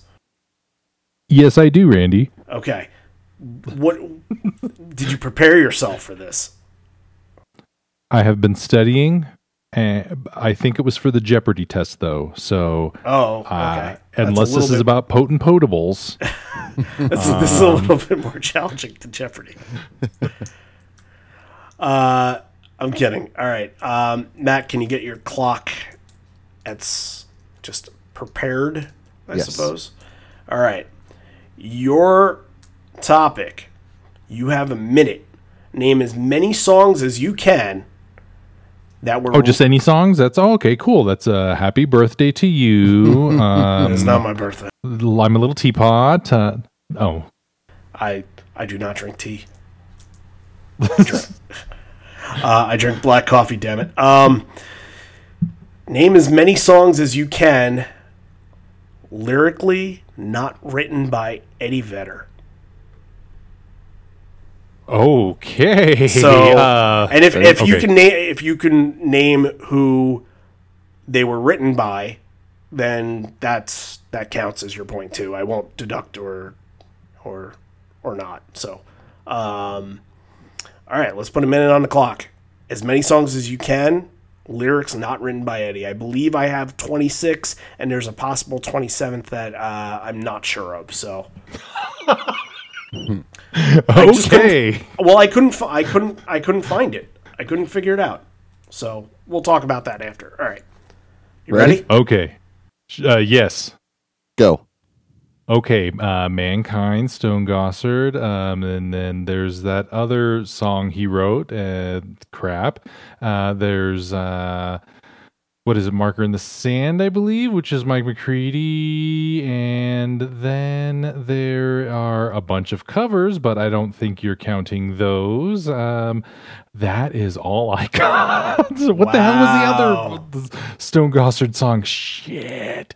Yep. Uh, folks, it's real. Once you're under pressure, you, you, you, it's always it always is uh, easier as it seems at home than I'll give you-. Uh, I'll give you a layup. One of them was the opener to this show. what man of the hour? Inside Job. Oh, did Mike McCready write that one too? Yeah, But not Mike- Mark. Oh, that's what he wrote. Not Marker in the Sand. Crap. I get those confused. Oh, oh there was also the Damien Echols. Uh, what was that? Unemployable. Uh, Close. No, not unemployable. Inside Job. Stop. No. Nope. Damn it. Not Inside Job. Oh, you got two. The that Army Reserve. Yeah. Yeah, but that I was past the clock. Wow. That was that was the lowest score. you couldn't get more than mankind. And I gave you that one. I gave you the second one. I was like, I can't remember what the hell that one was. There's Stone off Lost Dogs. Stone Gossard wrote the lyrics for Mankind, No Way, All Those Yesterdays, Thin Air. He wrote No Way and all those this what? No Way. Oh man. uh, Thin Air of the Girl, Rival, Bush Leaguer, All or None, Fatal, and Don't Give Me No Lip, and St- Strangest Tribe. Don't give me no lip. That's what I was thinking of. Ah, yeah. Jeff Ament the one I wrote was thinking. Low Light, Pilot, Nothing As It Seems, God Dice, uh, Ghost, Help Help, Sweet Lew, and Other Side. Matt Cameron wrote In the Moonlight, You Are, and Get Right. Um, McCready, obviously, Inside Job. Uh, Jack Irons is credited for writing the you know five words that Oh, were oh. in Red Dot, as well as Whale Song. Uh, yes. and then you got Damien Echols writing Ar- Army Reserve after the fact. But the one that I, I was questioning was I don't know if he wrote the lyrics. I know he wrote the music. Uh, Dave A. and his contribution to Angel. For Angel, yeah. So I, I don't I I'm not sure. I don't think he wrote the lyrics to it, but I know he wrote the music. So, uh, wow, that was. I thought you were gonna do much better on that. Couldn't give me a low Well- light. That that I I I I I I I guess I have to quit my Pearl Jam podcast now. It was nice. Well, uh, here's the, here's the thing. I don't think Randy realizes how difficult it is when you're put under a timer and you I have have all no the ans- fucking clue. and and you have all And the you have all the answers in front of you. right in front of you. Yeah. But I would also kick ass on this. Oh, I don't know. Randy. totally we're gonna, would. We're gonna have to put you under the microscope once or twice here. Do it. Yeah, I should have prepared my own quiz. Damn it. Do it. I'm Oh. I am up for it. I'm excited about it. I will get more than two right, I hope. Maybe. Just saying. And I helped you with one of them, so you really just got mankind. no, I. Uh, uh, no, you're right. I think we had a lot more fun than we intended to have on this show today, and um, uh, I don't And think it was- because this this I- because per- podcasts are not about fun. no, there's No, ser- they have serious. they have to be about angst. Yeah, and like telling true people, crime. Yeah, and telling people to, um, you know, obey their sponsors and stuff. And get a mattress. Yeah, we don't have sponsors on the show. We're very independent. Buy from Which- Ticketmaster. That's exact. if you play this podcast backwards, that's all you'll hear. Ticketmaster, Ticketmaster, Ticketmaster. You want to pay the extra fees. You love paying twenty more dollars per ticket. You love spending fifty dollars plus fifteen dollars shipping on on a vinyl record in the Pearl Jam shop. Twice because you can't bundle.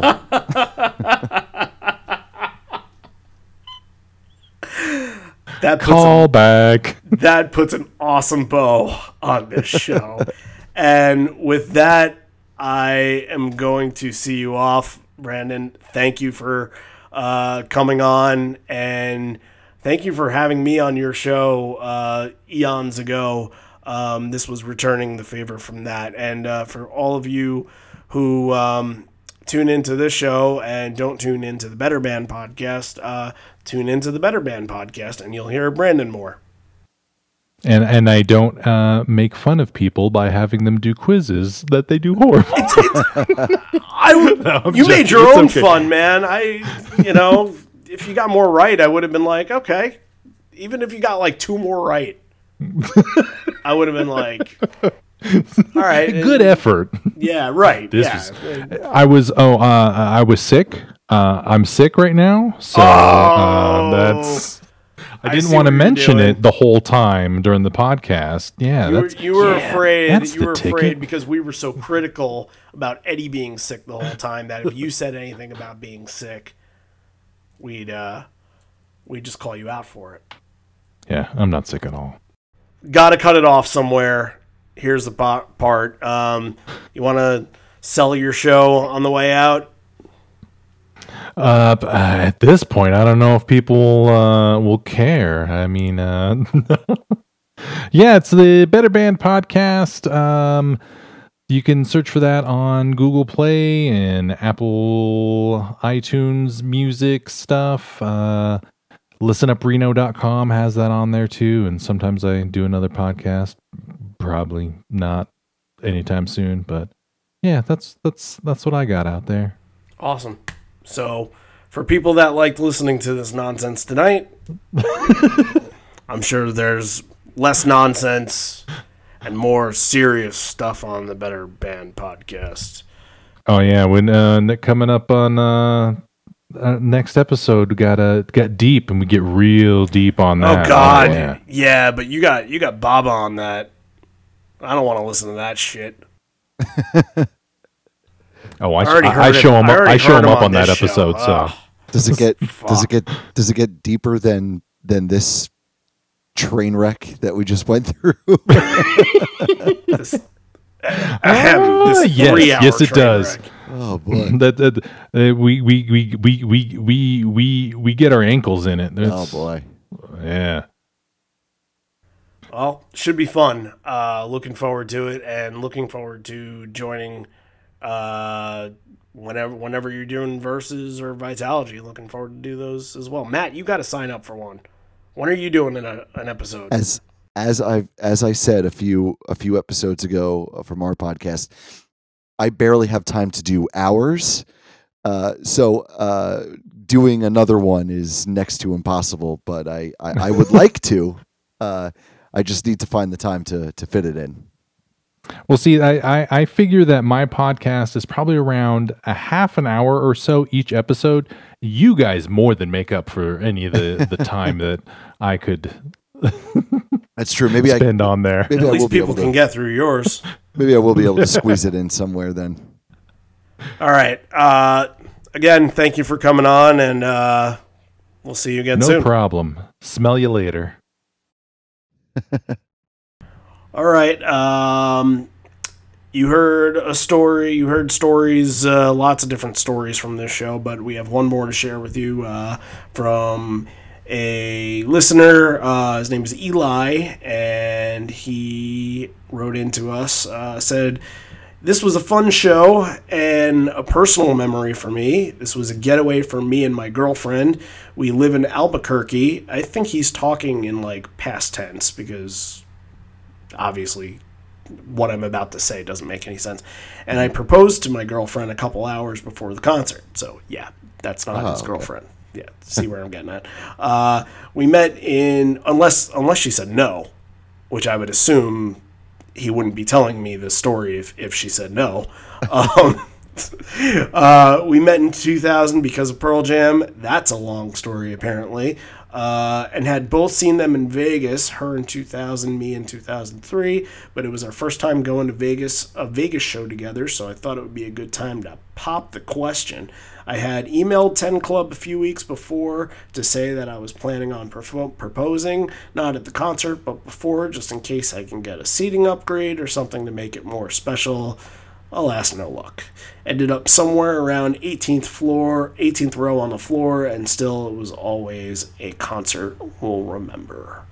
Thank you for writing in, Eli. Eli also kind of did his own version, cliff noted version of Live on Four Legs that literally you can read and not listen to what we just said for however long we just said it for, and uh, get the whole entire po- point of what we were trying to get across on this show tonight. But that's why you listen because it's it's supposed to be entertaining and not like I don't know, not a shouting of facts at you. So, uh, hopefully, hopefully we, we we we did some entertaining today. I, I we were we were entertained. So I was I was quite entertained. Yes. u- usually when the the hosts of the show are entertained, uh, it kind of rubs off on everybody else. So uh, maybe that just maybe it happens in this case, and this is a really entertaining show. Who knows? um, all right, uh, let's get to our public service announcement.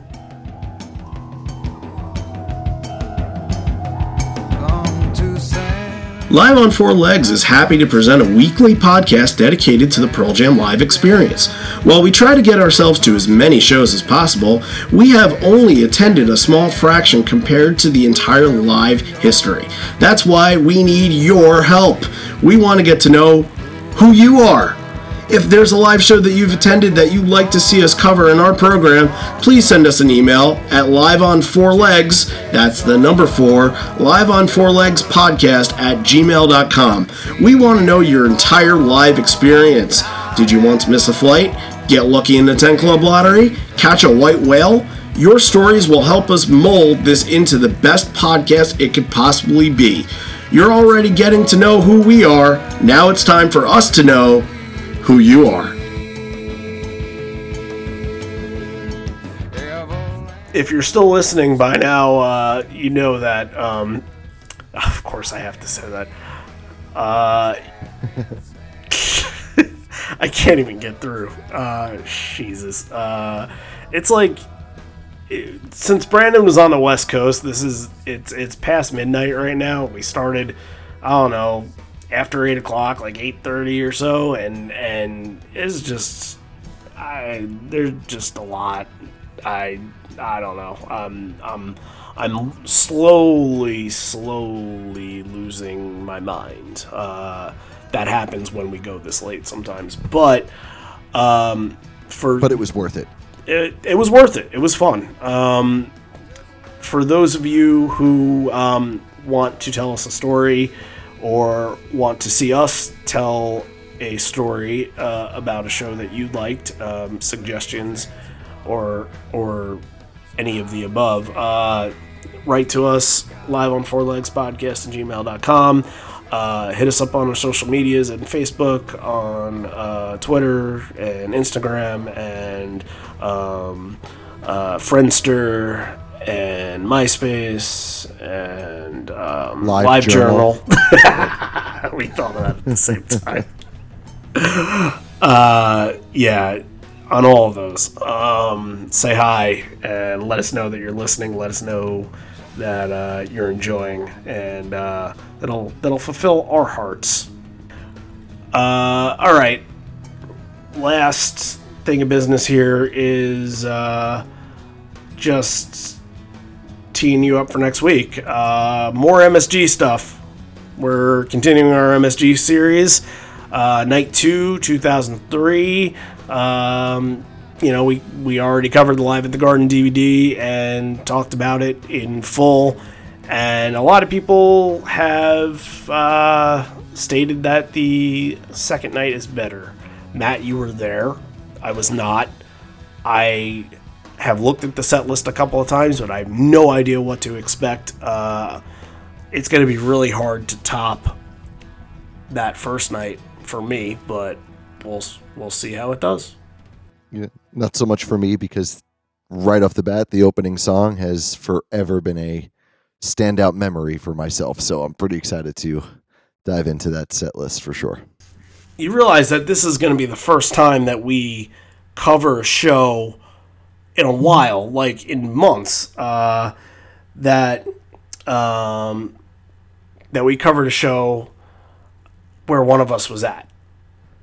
Well, you know, I guess it's just it's kind of it's kind of boring if we're hitting all of the shows that we've been to. We got to hit we got to hit shows th- that the guest has been to or shows That's that why we. that people that's why suggest. we em- emphasize get us good stuff, and and Mm-hmm. we will we will pay you back dearly. Um, but it also takes us out of like, oh, there's a, I was there, so it's a ten. I was there because Yeah. blah, blah, blah. This this, you know, this uh, makes us uh, dissect it a little bit more, and then when we finally do get to a show that we were at, maybe we could say, uh, you know what, maybe this could have been better because I've seen it this way, and uh, I've heard it performed way better than than this, and then uh, you know, I'm I'm not I'm not saying I want it to ruin a great memory, but I think it might make things uh, uh, a little bit more interesting and clear. Uh, and we could see performances and songs and set lists in different ways. So yeah, it's good to mix it up, not not do every single show we've been to. Uh, I guess uh, all I have left to say is all the things that I say at the end here. The end is here, but not for much longer. Although we may be parting ways, I miss you already. I miss you always. For Matt and Randy, for our guest Brandon, and Vegas 2006, we put a close on this chapter, and we'll see you next week for our fourth installment of Madison Square Garden series. I'm gonna get another cupcake. Bye. Vicky, what do I do with all this scrap metal? Dad, what should Jan do with all her scrap metal? Just tell her to call Two Brothers Scrap Metal. Got scrap? Call Two Brothers Scrap Metal and recycle your aluminum, copper, brass, steel, or any scrap metal for the highest price. Two Brothers also provides residential and commercial pickup, drum handling, radio dispatch lift trucks, and free roll off service. Recycling makes sense. Now get dollars with those cents. Call or visit online at twobrotherscrapmetal.com.